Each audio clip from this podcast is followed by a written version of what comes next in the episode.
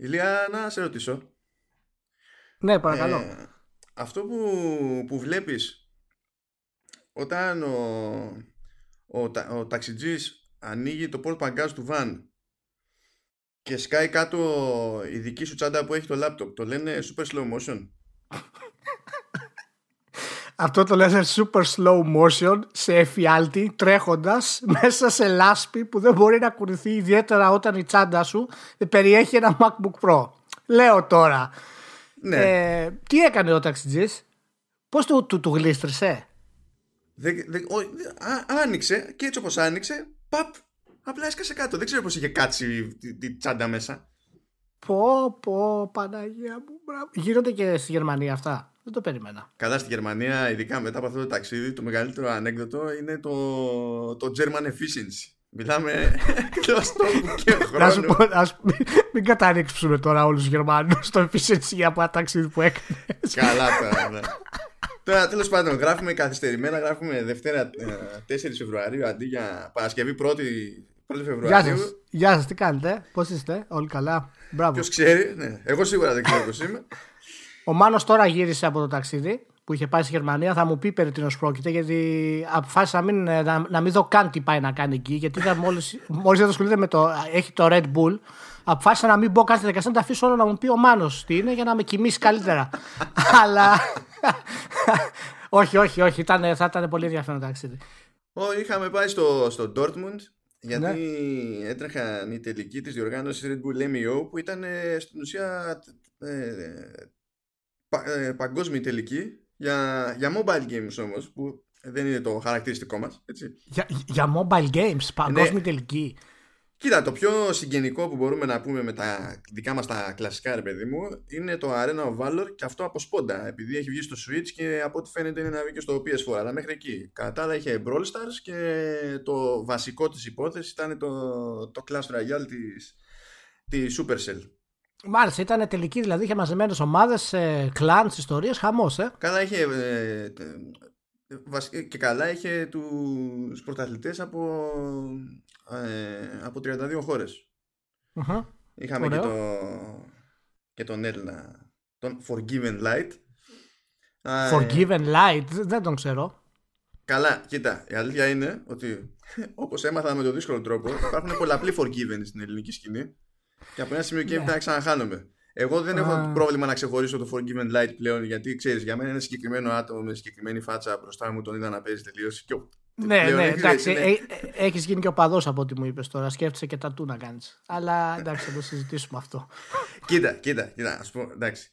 Προφανώς δεν πρόκειται αύριο να ξαναπέζω Clash Royale σε αυτή τη ζωή. Έτσι. δηλαδή, ε, είναι, είναι, είναι προφανές αυτό το πράγμα.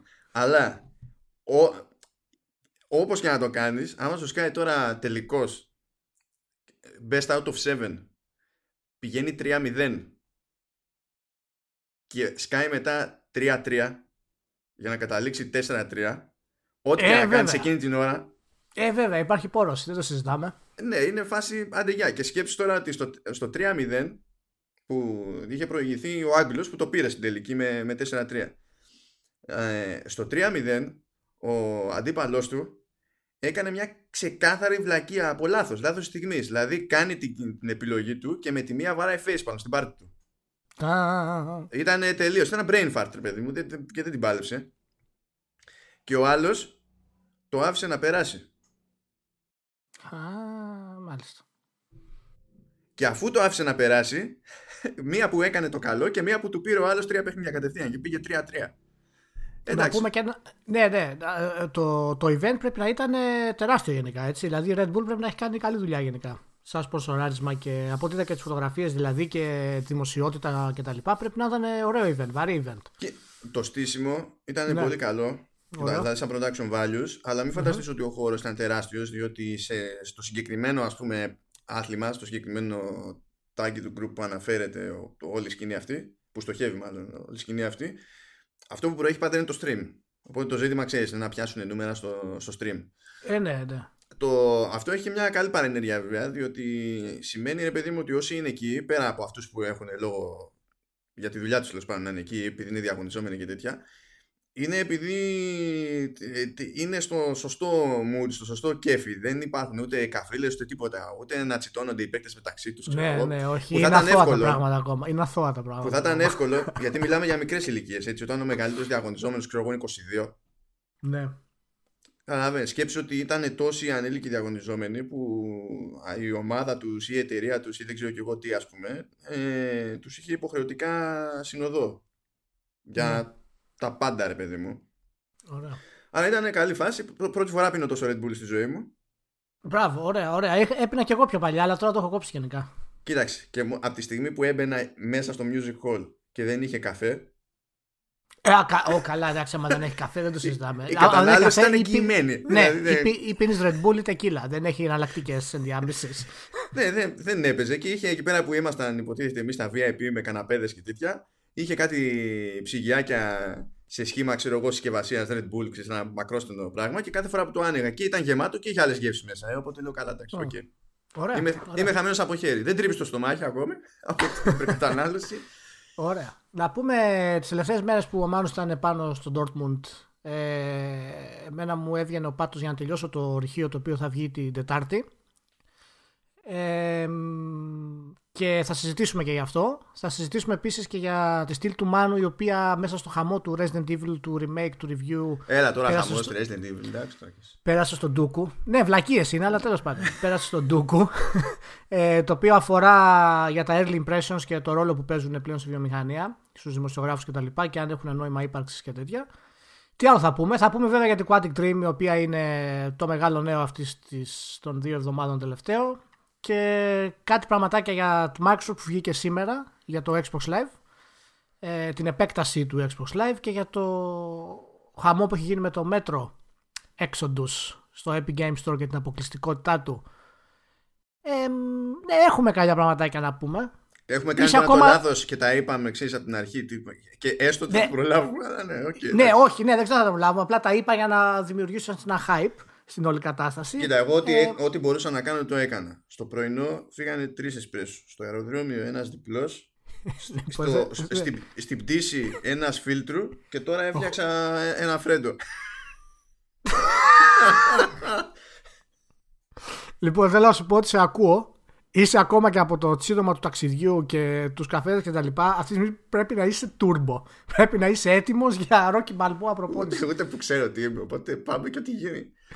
Ε, λοιπόν, μπορούμε να κάνουμε έτσι κάποια γρηγοράκια τα οποία βγήκαν. Θα κάνουμε αυτό για το οποίο είμαστε λιγότερο προετοιμασμένοι, η αλήθεια είναι.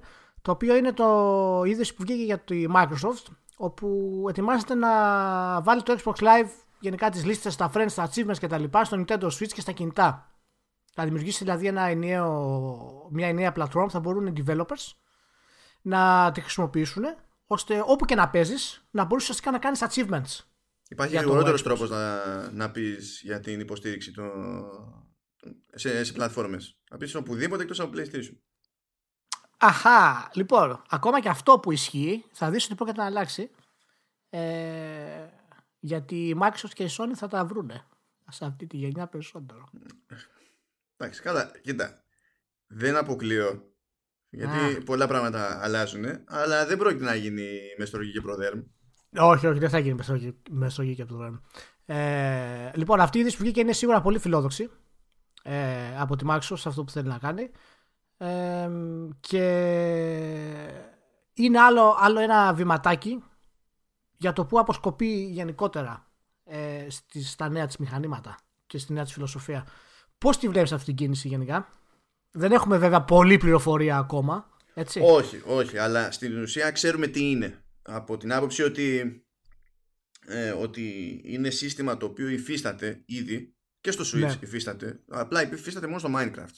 Και αντίστοιχα σε iOS και Android υπάρχουν σε games και εφαρμογές που είναι της ίδιας της Microsoft και δεν την εμπόδιζε κανένας να, ξέρεις, να, χρησιμο... να πάει να κάνει Όχι, να τα κάνει με την ναι, πλατφόρμα ναι, ναι, Live. Ναι, ναι. Αυτό που συμβαίνει τώρα είναι ότι στην ουσία φτιάχνει ένα SDK το οποίο θα διατίθεται σε τρίτους developers και θα λέει ρε παιδί μου, αν εσύ ο developer θέλεις να κουμπώσει, μπορεί να το κάνει. Ναι. Προφανώ αυτό σημαίνει ότι το επόμενο ζήτημα είναι το άμα θέλει ο developer. Γιατί την ίδια ελευθερία έχει θεωρητικά να υποστηρίζει και το λεγόμενο Play Anywhere αλλά βλέπει ότι μετά από πόσο είναι, 2-3 χρόνια, στην ουσία δεν πάει πουθενά το Play Anywhere. Σχεδόν μόνο η Microsoft. Όχι, όχι. Α, ναι, ναι, ναι. ναι. απλά, απλά ε, μ' αρέσει που η Microsoft αυτό το ανακοινώνει έτσι, ξέρει, λίγο low profile αυτή τη στιγμή. Η κανονική της ανακοίνωση θα γίνει μεταβαίων και κλάδων στη GDC που θα γίνει 18-22 Μαρτίου. Ε, και δηλαδή α, α, ακόμα και αυτό το φιλόδοξο βηματάκι που κάνει, μιλάμε ότι έχει αλλάξει ολόκληρη τη φιλοσοφία της, της Microsoft σε, σε, πολλά θέματα. Και τώρα είναι φανερό ότι οι επιθέσεις της είναι από πολλά. Είναι, ε, ε, έρχονται από παντού, έτσι. Δηλαδή... Κοίτα, ο, ο Ναντέλα πραγματικά, δηλαδή τουλάχιστον σε αυτό, κρατάει το λόγο του. Όταν βγήκε μερικά από χρόνια, ε, πριν από μερικά χρόνια και είπε ότι από εταιρεία, από προσέγγιση Windows First θα γυρίσουμε σε προσέγγιση Cloud First, ε, αυτό κάνει. Με, ναι, σε ναι. κάθε ευκαιρία, δεξιά και αριστερά. Για οποιαδήποτε υπηρεσία και προϊόν, παιδί μου. Ναι, ναι, ναι. Αυτό κάνει στην ουσία και ξεκινάει από τη βάση ε, που είναι το, το Xbox Live, το δυνατότερο χαρτί της, ε, της Microsoft και περιμένω με πολύ ενδιαφέρον να δω την επίσημη ανακοίνωση στη GTC, την πιο ολοκληρωμένη μάλλον, για να το πούμε καλύτερα, ε, γιατί ακόμα και αν υπάρχει το, το infrastructure από κάτω, είναι σίγουρα ένα φοβερά φιλόδοξο βήμα από την εταιρεία. Αυτό που δεν ξέρω, δηλαδή τώρα που μου πέρασε μία από το μυαλό, ρε παιδί μου, μήπως για να έχει μια ελπίδα, ξέρεις, να σταθεί αυτό παραπάνω και πιο εύκολα και σε ανταγωνιστικά συστήματα, ναι. διότι ο developer μπορεί να σου πει εντάξει θέλω. Αλλά αυτό δεν εξασφαλίζει ε, δεν σε εξασφαλίζει σε μια ενδεχόμενη παρέμβαση του platform holder. Δηλαδή μπορεί να σκάσει Nintendo και να πει ναι καλή φάση αλλά προτιμώ να μην. Ξέρεις, wink wink. Ναι, ναι, κοίτα, κοίτα υπάρχει, υπάρχει αυτή η πιθανότητα. Ε, γι' αυτό η Microsoft σίγουρα έκανε τη. Όχι σίγουρα, δηλαδή είναι δεδομένο ότι θα ξεκινήσει και από τα κινητά, δηλαδή είτε και με iOS συσκευέ είτε με Android που δεν είναι άμεσα ανταγωνιστές ε, στη Microsoft. Αλλά να σου πω κάτι. Δεν βλέπω γιατί να πει όχι η Nintendo, να σου πω την αλήθεια. Η Sony το καταλαβαίνω. Μπορεί να είναι θέμα branding. Ε... Δηλαδή, εγώ πιστεύω ότι μπορεί κάποιος ε, από, από άλλο σύστημα να κλωτσίσει, όχι με την ιδέα αλλά με το ότι ε, λέει Xbox Live και κάπου θα γράφεται η ατάκα Xbox Live. Ναι, γιατί... ναι, γιατί αυτό να πούμε ότι αναγκαστικά, εάν υπάρχει τέτοια δυνατότητα στο παιχνίδι, θα φαίνεται στο εξώφυλλο του παιχνιδιού και σε οποιοδήποτε digital κατάστημα θα πάει άλλος να το πάρει, γιατί θα πρέπει να ενημερώνεται ότι το έχει αυτό. Μιλάμε ότι αυτό είναι ένα unique selling point που θέλει να βάλει η Microsoft γενικά. Και θα έχει ενδιαφέρον να δούμε πώς αντιδράσουν οι third parties ε, developers. Έχω την εντύπωση ότι δεν θα κρατήσει ναι. αυτό το όνομα για πολύ το Xbox Live. Ναι. δηλαδή πιστεύω ότι τη συμφέρει και τη Microsoft να, για αυτή την ιστορία για να δώσει ξέρεις, μια πιθανότητα παραπάνω στην όλη φάση να κάνει rebrand στην υπηρεσία. Να την ναι, κάτι άλλο ρε παιδί μου. Να την κάνει rebrand, αλλά αυτά τα rebrand της Microsoft εμένα δεν μου αρέσουν. Και θα τη βγάλει κάτι απίστευτο. Εντάξει, κοίτα, Xbox Live είναι απλό, απλό και συγκεκριμένο. Αν μου το γυρίσει και μου πει Integrated Streaming Cloud Performance Achievement Orientation, δεν, δεν γίνεται. Κοίτα, μπορεί να πατήσεις το branding που έχει για τα cloud services στο το Azure και να σου πει, να στο πει Azure Live. Ναι, καλά, εντάξει. Απλά να βγάλει το Xbox Series που είναι πολύ συγκεκριμένο και ταυτίζεται στην ουσία και με άλλο και με κονσόλα που ξέρεις που είναι ευθέως ανταγωνιστικό προϊόν. Ναι, ναι. Δεν ξέρω, πρέπει να δούμε πώς θα, το αντιδράσουν, πώς θα αντιδράσουν για αυτό το πράγμα. Γιατί ό,τι και να γίνεται, θα πρέπει να γράφεται Integrated Xbox Live Achievements σε οποιοδήποτε παιχνίδι, σε οποιοδήποτε πληροφορία και ανακοίνωση του παιχνιδιού κτλ. Οπότε είναι, είναι, λίγο, είναι λίγο περίεργο αυτό το πράγμα. Πρέπει να δούμε και τι δύναμη θα έχουν οι third parties σε αυτό, έτσι. Γιατί ναι. ξέρουμε τα achievements και τα λοιπά παίζουν αρκετό, αρκετά μεγάλο ρόλο σε κάποιο μέρος του κοινού, ας πούμε. Ε, να δούμε και τι ξέρεις ε, leverage θα έχουν οι, οι third parties μάλιστα, πολύ ωραία πολύ ωραία ε, καλό νέο αυτό το, ο χαμός για το Fallout που, με το μέτρο έξοδος που έχει γίνει Καλά, και, και, με το Fallout χάμω σίγουρα το πράγμα. Ναι, εντάξει, okay. ναι, ναι, ναι, ναι. Δηλαδή το Fallout που έχει γίνει είναι. Δηλαδή.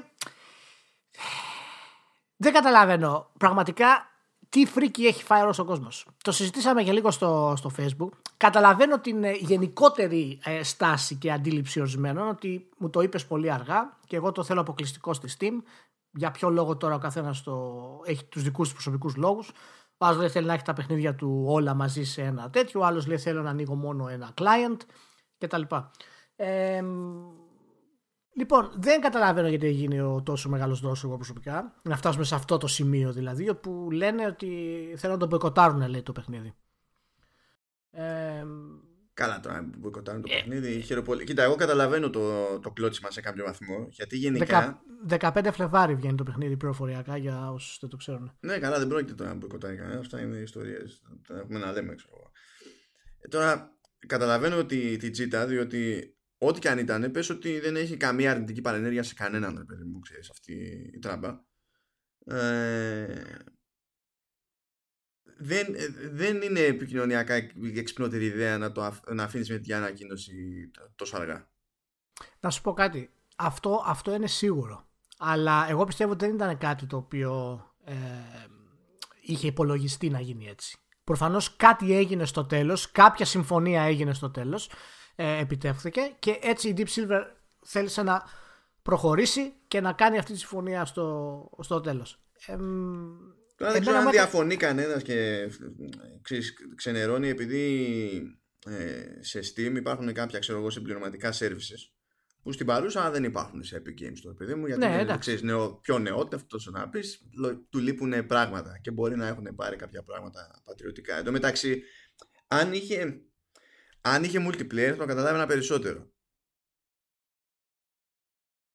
Κοίτα, πρέπει να δούμε καταρχάς αν θα έχει υποστήριξη για mods και αν αυτό υποτίθεται θα δημιουργήσει πρόβλημα γιατί δεν θα έχει το workshop από τη Steam αν και το Nexus είναι πολύ μεγαλύτερο από το workshop ε, για, για mods ε, τουλάχιστον στα πιο διάσημα παιχνίδια ε, αλλά μου κάνει εντύπωση λίγο η υπερβολή της αντίδρασης γιατί καταλαβαίνω ε, εν μεταξύ το, το μοναδικό που δέχομαι εγώ προσωπικά είναι ότι δημιουργεί κάποιο προηγούμενο για το PC Game που δεν υπήρχε ποτέ ναι. Και αυτό έχει λίγο ψωμάκι να το δούμε. Γιατί ενώ έχουμε από τη μία τις κονσόλες, οι οποίες είναι ανταγωνιστικές και έχουν τα αποκλειστικά, δεν μας λείπει από το PC κάποια τέτοια αποκλειστικότητα. Το PC είναι ανοιχτή πλατφόρμα και το θέλουμε να μείνει ανοιχτή. Αλλά αυτό έχει λίγο ψωμάκι να δούμε γιατί στην ουσία πρόκειται για το πρώτο αποκλειστικό PC game, έτσι. Ε, και θεωρη, ό, θεωρητικά, τεχνικά δεν είναι αποκλειστικό γιατί ο θα κατεβάσει το Epic Games Store και θα το πάρει από εκεί. Αλλά δημιουργεί ένα προηγούμενο αποκλειστικότητας που δεν ξέρω αν θα έχει συνέχεια με την επιθετικότητα της Epic. Καλά, ε, το, το έχουμε ξαναπεί. Ε, αν θυμάμαι καλά, ναι, πρέπει να το έχουμε ξαναπεί ότι ε, τουλάχιστον εμένα αυτή η φάση με αυτές τις αποκλειστικότητες δεν, δεν, μου αρέσει. Γιατί μιλάμε για αποκλειστικότητες σε digital storefronts. Ναι, ναι, αυτό είναι, είναι είναι αρκετά περίεργο το, το τι σημαίνει και πώς θα γίνει αυτό το πράγμα και αν θα, και αν θα έχουμε εξέλιξη.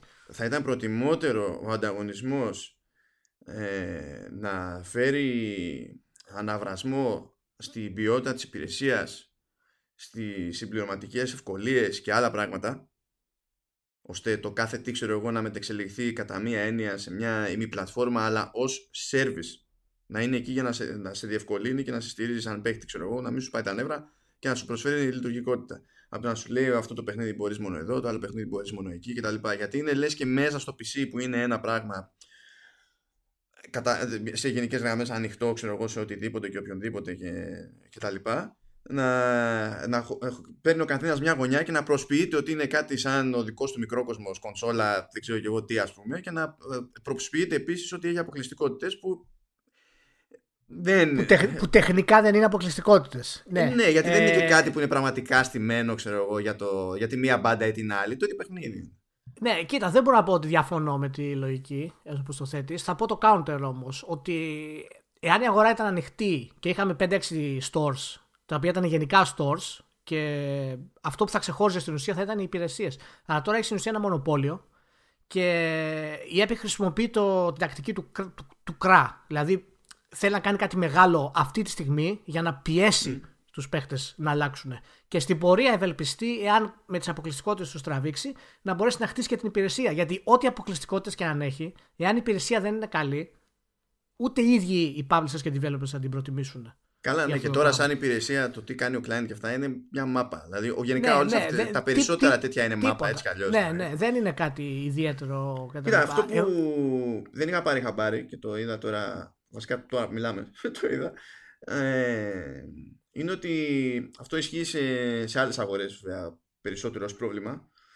Ε, όπως στο παράδειγμα που βλέπω εδώ, ρε παιδί μου, στη, στην Ινδία, ότι επειδή είναι τελείως νέα φάση το Epic Games Store και δεν έχει παγιωμένες πολιτικές έτοιμες σε διάφορα ζητήματα, ε, δεν προσφέρει την ίδια ευελιξία στα, στη διαφοροποίηση της τιμής ανά αγορά και αυτό Ναι, ισχύει σημαίνει αυτό. ότι για, στην- σε ένα παράδειγμα, ρε παιδί μου, αγοράς σαν αυτό της, της Ινδίας, η τιμή από το πουθενά πήγε στο Θεό. Γιατί λέει ότι προηγουμένως θα το παίρνανε ειδικά στην Ινδία, ρε παιδί μου, από Steam κανονικά νόμιμα 15 δολάρια και τώρα έτσι όπως είναι τους πάει 80 και τον έχει σκίσει εκεί. Ε, δηλαδή, σου Ναι, λέει, ναι. τι να κάνω εγώ τώρα. Α- α- αυτό είναι το πιο οικονομικό επιχείρημα με την έννοια ότι ο, ο παίκτη δεν έχει τόσες επιλογές γενικά να αποκτήσει keys. Ε, άσχετα αν οι διαφορές γενικά δεν είναι τόσο μεγάλες ποτέ όσο έτυχε τώρα, ας πούμε, σε αυτό το παράδειγμα. Αλλά γενικά ξέρεις, 3 και 4 και 5 ευρώ θα μπορεί να είναι με κάποια προσφορά. Είναι σημαντικό για ένα παιχνίδι, ειδι- ιδιαίτερα είναι στο, στο λαντσάρισμά του. Ε, κοίτα, να δεις, ναι, θα το δούμε αυτό το πώς θα πάει. Ε, εγώ είμαι περισσότερο υπέρ παρά κατά στο- σε αυτά που κάνει η Epic αυτή τη στιγμή, κυρίως γιατί αναζητώ το ξύπνημα της Valve πάνω σε αυτό το θέμα. Και δ- δεν θα με ενοχλήσει καθόλου να μου ανακοινώσει η Valve σε δύο μήνες, παιδιά, κάνουμε ολική ανανέωση στη Steam. Ε, έχουμε τιμές που είναι φιλικές από τους developers, δημιουργούμε την κοινότητα όπως πρέπει, βάζουμε τους curators όπως πρέπει και φτιάχνει ένα σύστημα το οποίο είναι τρομερό. Γιατί ε, δεν πρόκειται να ξυπνήσει αλλιώς η εταιρεία αυτή. Δεν ξέρω εσύ, εγώ είμαι λίγο... Πώς να σου πω... ε, Δεν μπορώ να, να το σκεφτώ, ξέρεις, και σε τέτοιο άκρο του στυλ να ελπίζω να γίνει αυτό για να ελπίζω μετά να γίνει κάτι άλλο και Ναι, τα λοιπά, όχι. διότι ξέρω ότι πρωτίστως αυτό που ελπίζω εγώ δεν πρόκειται να γίνει με τίποτα. Γιατί αυτό που ελπίζω είναι το, είναι το, το GOG ας πούμε. Αυτό είναι το πιο σε PC λογικής τέλος πάντων και νοοτροπίας. το, το, το GOG δεν πρόκειται να, να γίνει mainstream. Αλλά ε, είναι, ε- είναι κατάντια αυτό. Δεν το λέω ως ότι είμαστε σε καλό στάδιο με αυτό που γίνεται. Είναι κατάντια να προσπαθείς μια κατάσταση η οποία είναι ε, στην ουσία εκβιαστική να τη χρησιμοποιείς για να μπορέσεις να ξυπνήσεις κάτι άλλο και να αλλάξει ποιοτικά. Αυτό είναι κατάντια, δεν είναι. Αλλά είναι και μέρος του μονοπωλίου αυτή η κατάσταση. Μακάρι το, το Go, καλά η CD Projekt έχει χρήματα αυτή τη στιγμή να το κάνει, αλλά λόγω φιλοσοφίας δεν θα το αλλάξει. Μα δεν είναι και μόνο που ζητάει DRM free, κλωτσάει ο ΑΒ. Αυτό ο είναι το publisher. πρόβλημα, Αυτό στον ναι. αυτόματο. Δεν είναι. Α- Για- αυτό ε, είναι εκεί το- φταίει, το φταίει σε πρόβλημα. κάθε περίπτωση ο publisher. Δεν φταίει κάτι άλλο. Ναι, ναι, ναι, ναι. αυ- αυτό είναι το πρόβλημα. Γιατί είναι, εντάξει, δεν είναι και κανένα φοβερό βέβαια στο ούτως ή άλλως. Αλλά... Όχι, να σου πω κάτι. Ανοίγεις Είναι τον web αρκετά version πιστό. ή ανοίγεις τον client και δεν ξέρεις να υποπόταμου. Σε όλους τους Ναι, άλλους ναι, είναι ναι. άθλια. Είναι άθλια. Και κάνουν πάντα καλή δουλειά και για όλα τα κλασικά PC games που, που προσφέρουν. Ε, ναι, θα δείξει αυτό το πράγμα. Ε, ήταν λίγο έκπληξη γενικά η αποκλειστικότητα, το είχαμε ξαναπεί ειδικά για το μέτρο αυτό το πράγμα. Αλλά βέβαια τίποτα δεν ε, μπορεί να σώσει την αντίδραση από ένα μέρος της ομάδας της 4A Games, έτσι το μέτρο, ο οποίος είπε ότι εάν όλοι οι PC παίκτες ανακοινώσουν ότι μποϊκοτάρουν το μέτρο, το, νε- το επόμενο μέτρο, εάν γίνει, σίγουρα δεν θα είναι σε PC. δηλαδή βγαίνει άνθρωπος μέσα από τη 4A Games και λέει αυτό το πράγμα χωρίς να δηλώσει τίποτα, ούτε όνομα, ούτε θέση, ούτε τίποτα. Έτσι ξεκάρφωτα ένα κρά και αυτό πιστεύει τι, ότι απειλώντας τους ε, τους παίχτες θα τους φοβήσει; Θα του κάνουν τέτοιο μπουικοτάζ που δεν, δεν θα το χωράσει κανένας. Και δεν είναι τώρα, μπορεί να μην το είπε ονομαστικά, αλλά είναι εξακριβωμένο ότι είναι από την ομάδα. Και η πιο σαφής απόδειξη γι' αυτό είναι ότι ε, πήρε θέση ο publisher, ε, ανέφερε συγκεκριμένα αυτό το tweet και είπε ότι ναι εντάξει ε, Ναι, είναι αυτό και χαλαρώστε. τα λοιπά, ναι αλλά δεν εκφράζει την εταιρεία και είναι μια προσωπική του δήλωση και δεν συμμαζεύεται και καταλαβαίνεις και τι, τι, τι σοκ πάθανε στο, στο marketing Τρελαθήκανε, είμαι σίγουρο. Εν τω μεταξύ το. το Μα μέτρο στείλανε επίσης- press release Ναι. για την απάντηση της εταιρείας στο tweet του τύπου. Αυτό δεν μου έχει ξανατύχει. Εσύ, εννοείται. Το, το έξω του είναι σημαντική κυκλοφορία. Είναι σε δύο εβδομάδες. Έχει γίνει ολόκληρος δώρος με την αλλαγή. Έχεις ήδη εκνευρίσει το κοινό και βγαίνει μέρος της ομάδας ανάπτυξης και λέει: Παιδιά, ότι αν το μποϊκοτάρετε, δεν πρόκειται να ξαναβγείς στο PC και απειλεί ευθέως. Δηλαδή, πραγματικά θα πρέπει να έχουν πέσει κεφάλια και να μην τα έχουμε καταλάβει ακόμα αυτή τη στιγμή στη, στη Foreign Games. Αυτό το πράγμα δεν εξηγείται. Αλλά γενικότερα το όλο το πώς το έχουν ε, χειριστεί το όλο θέμα είναι, ήταν αρκετά μπακάλικο ε, η κατάσταση αυτή. Αλλά ναι, ναι. Γιατί κοίτα, εδώ που τα λέμε και άλλες αποκλειστικότητες έχουν ανακοινωθεί για το Epic Games Store και απανοτά έτσι όλο αυτό το διάστημα δεν έχει βαρέσει κανένα στην ίδια Αφρική σε τέτοιο βαθμό με το μέτρο. Δηλαδή, ε, ξέρεις, ε, όχι, εντάξει. Που... Το, το μέτρο είναι και στην ουσία ο πρώτος ε, high profile. Ε, oh, είναι και το Division. Τίτλος, έτσι. Πώς, πώς, δεν ακούω. High profile σε όρους market. market. άσε το υπόλοιπο. Άσε το υπόλοιπο. Εντάξει, εντάξει, εντάξει. Εντάξει, θα το δεχτώ. Λοιπόν, δύο θεματάκια προλάβαμε. Πήγε ο καφές. Απλά λέω. Ναι, εντάξει, δεν έχει άλλο καφέ. Ξεκόλα. Έχεις πιει 24 καφέδες. Ε, δεν θα σταματήσουν οι γράφη τώρα για να κάνω άλλο καφέ. Τα χαιρετίσματά μου στον Εμίλιο όμως.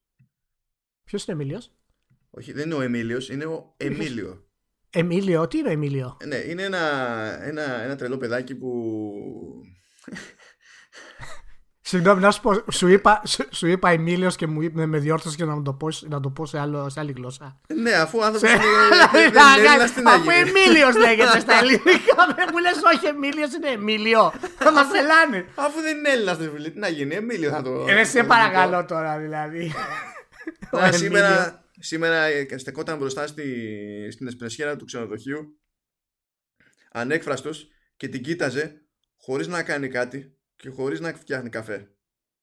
Αυτό είναι λυπηρό. Με, με λυπεί που το ακούω. Ναι, και όταν ξέρεις έπεσε η ερώτηση τι έγινε, τι έπαθες, ε, η απάντηση ήταν να προσπαθώ να αποφασίσω αν πρέπει να ξεκινήσω να πίνω καφέ.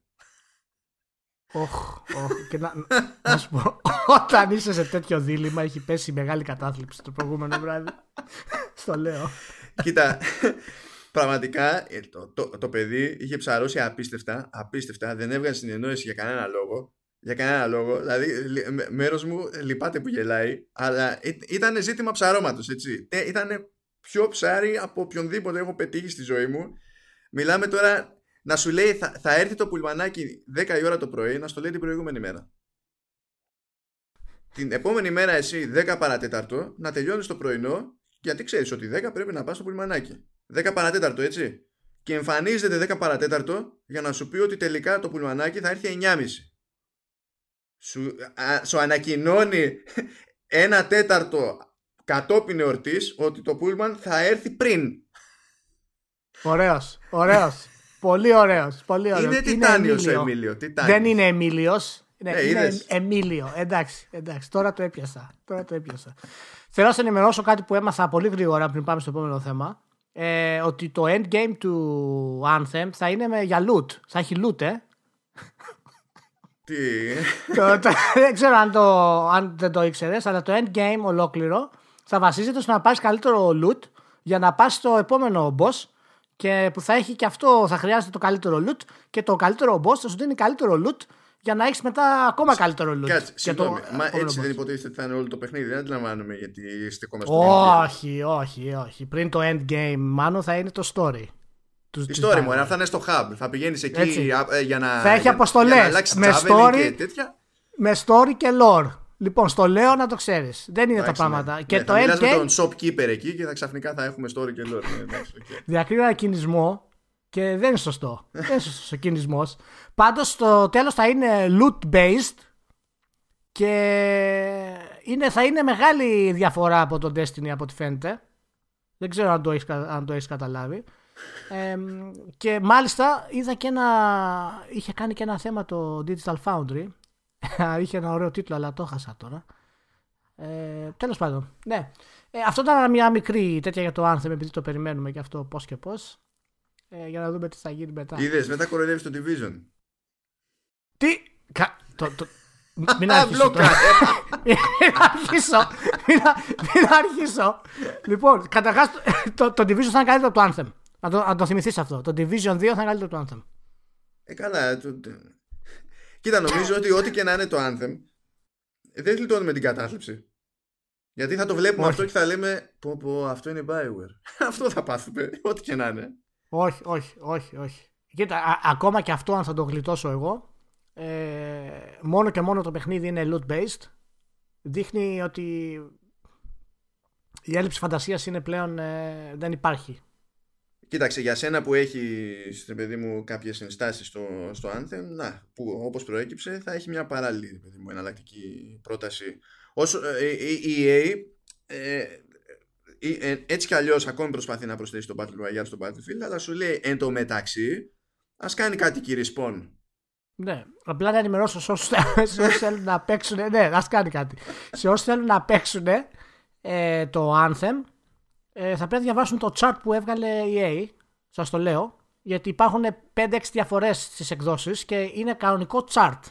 Excel, Excel, Excel, κανονικό, για να δείτε τι μπορείτε να παίξετε, πού θα πληρώσετε τι κτλ. Εδώ έχουμε φτάσει. Τώρα για το respawn το έπιασα το υπονοούμενο. Έτσι, για να μην. Βλέπεις ότι δεν το σχολιάζω. Εντάξει, εντάξει, πάντα υπάρχει καιρός, δεν υπάρχει πρόβλημα. Λοιπόν, λοιπόν, έχω ελπίδα για το Royal της ε, respawn. Λοιπόν, προχωράμε. Προχωράμε. λοιπόν, ε, εντάξει. Να πούμε για την Quantic Dream λίγο το, το main θέμα. Άλλη μια επιτυχία για την Etis. Έτσι.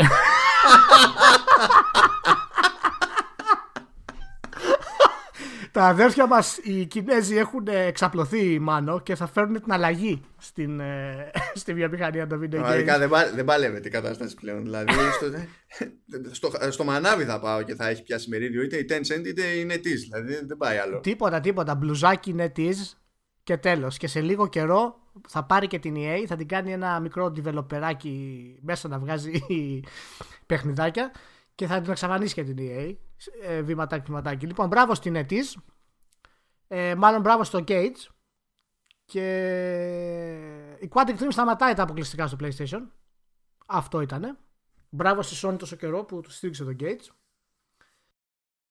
Ε, και πλέον περιμένουμε να δούμε ποιο θα είναι το επόμενο βήμα. Δεν έχουμε μάθει πόσα χρήματα ήταν η, η συμφωνία που έγινε. Αλλά προφανώς θα ήταν αρκετή για να την βοηθήσει να είναι ανεξάρτητη. Πάντως δεν μιλάμε για ξέρω, ε, ε, εξαγορά ικανού μεριδίου κτλ. Δεν είναι τέτοια χοντράδα. Έτσι. Δεν πήγε να τα δώσει άλλους όλα. Όχι, όχι. Είναι, είναι το λεγόμενο minority investment ναι, που έκανε ναι, η ναι. στη Quantic Dream. Μπήκε μέσα στην ουσία ως μέτοχος. Έβαλε κάποια χρήματα. Κατά πάσα πιθανότητα μαζί με τα έσοδα της Quantic Dream από το Detroit θα μπορέσουν να, την, να χρηματοδοτήσουν τον επόμενο τίτλο χωρίς προβλήματα και Ανάλογα φυσικά για να μπορέσουν να έχουν περισσότερα έσοδα θα, θα απέτησε η Νέτης να σταματήσουν την αποκλειστικότητα. Δεν είναι κακό. Καλά, δεν είχε νόημα να βάλει λεφτά η Νέτης με τη λογική ότι θα, θα εισπράττει Sony. Δηλαδή μόνο ξέρω εγώ. Ε, ναι, και ναι, θα γίνει να τα βάνει η χ. Πάντως, εγώ τώρα. Εντάξει, ένα μπέρδεμα το τρώω από την άποψη ότι ε, η Quantic Dream δεν έβγαζε ποτέ συχνά παιχνίδια έτσι και πάντα έκανε φιλόδοξες παραγωγές. Ακόμα και από την πρώτη πρώτη απόπειρα να πιάσει με το Omicron για τα δεδομένα της εποχής και αυτή και κάθε άλλη που ακολούθησε. Σαν παραγωγή ρε παιδί μου είχε μια φιλοδοξία και τέλος πάντων μια, μια πολυπλοκότητα. Αλλά η, η Quantic Dream σε σχέση με άλλους ας πούμε που προσπαθούν να κινηθούν σε ανάλογα production values κτλ δεν καίει τα ίδια λεφτά και λιγότερα Παρότι ναι. μιλάμε και για γαλλική εταιρεία που και εκεί η μισθή, ξέρεις, δεν είναι Σανγκάι, ξέρω εγώ και ό,τι να είναι, είναι άλλο, άλλο καπέλο. Ε, ναι, αλλά έχει, έχει και χαμηλότερο, χαμηλότερες, ε, ξέρεις, ε, projection για τις πωλήσεις. Ναι, αλλά έχει και ένα, ένα χρόνιο δεκανίκη, επειδή ε, ψηλοστείνει την τεχνολογία της για το performance capture γλιτώνει δηλαδή, πολλά πράγματα που θα έπρεπε να πάει να αγοράσει από αλλού και αν θυμάμαι καλά ε, τη, τη διαθέτει τεχνολογία και νοικιάζει ξέρω εγώ hardware και τέτοια προς τρίτους. Δηλαδή κάτι βγαίνει από εκεί. Ναι ναι ναι. Ναι, ναι. Το, νομίζω το πρώτο της ήταν το Immortal το 2004 το οποίο είχε δώσει motion capture η Quantum Dream και ήταν ακριβώς ε, πριν βγάλει το Fahrenheit στην ουσία. Να πούμε ότι η Quantic Dream έχει βγάλει στην πραγματικότητα 6 παιχνίδια μαζί με το Omicron, το οποίο ήταν το αρχικό. Ε, το Nomad Soul το 99, το Fahrenheit το 2005, το Heavy Rain το 2010, το Beyond Two Souls το 2013 και το Detroit το 2018. Η μεγαλύτερη παραγωγή μέχρι τώρα ήταν το, το Detroit Become Human και η πιο πολύπλοκη θα έλεγα Ε, και ο Cage γενικά ξεκίνησε από την αρχή θέλοντας να δημιουργήσει αυτό το, το σχέδιο στο κεφάλι του περί τέχνης και περί video games. Ήταν δηλαδή πεπισμένος ότι ισχύει αυτό το πράγμα. Δεν, δεν του βγήκε στην πορεία. Και γι' αυτό... αυτό κάνει μπαμ από την πρώτη απόπειρα. Δηλαδή, με τη ναι, ναι, ναι, ναι. Και το πρώτο σενάριο που είχε γράψει για το Nomad Soul ήταν. Δεν ξέρω πόσες σελίδες ήταν, ξέρω εγώ, 200-300 σελίδες που είχε παρουσιάσει για να κλείσει τη, τη συμφωνία. Αυτό και δεν ξέρω κατα... είναι, είναι πώς, πώς είχε χώσει τότε τον David Bowie, δεν αντιλαμβάνομαι. Ναι, ναι, είναι φοβερό γιατί έκανε το... Ήταν σε έξι μήνες έπρεπε να βγάλει τη μηχανή και το, το πρωτότυπο του παιχνιδιού για να το παρουσιάσει στην Eidos. Μέσα σε έξι μήνες και, και στην ουσία ο Gates δεν είχε καμία εμπειρία για development κτλ. Και, και παρόλα αυτά ήταν τόσο έτσι με πάθος ο άνθρωπος και προσπάθεια και τα έδωσε όλα και το πίστευε κτλ.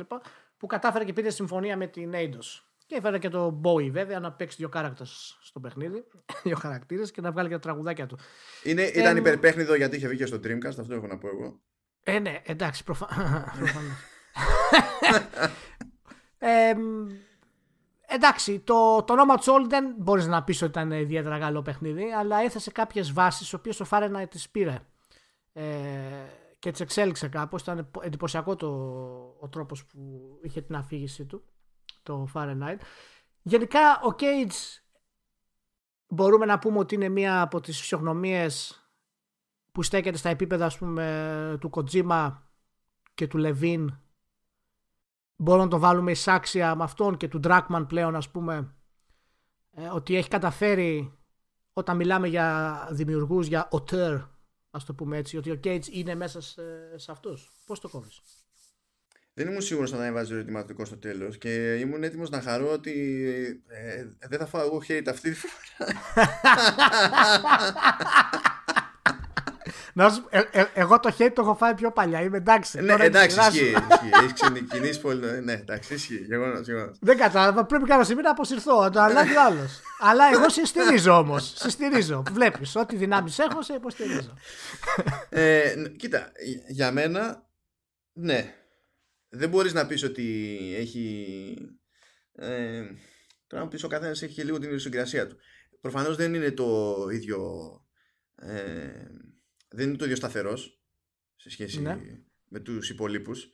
Ναι. Αλλά ακόμα και αυτό είναι λίγο σχετικό σαν κριτήριο για το οτιδήποτε. Γιατί και ο Λεβίν, ας πούμε, εδώ και χρόνια, στην ουσία είναι άφαντος. Αυτό δεν αλλάζει όμως ότι έχει αφήσει στίγμα ναι, ουσίας.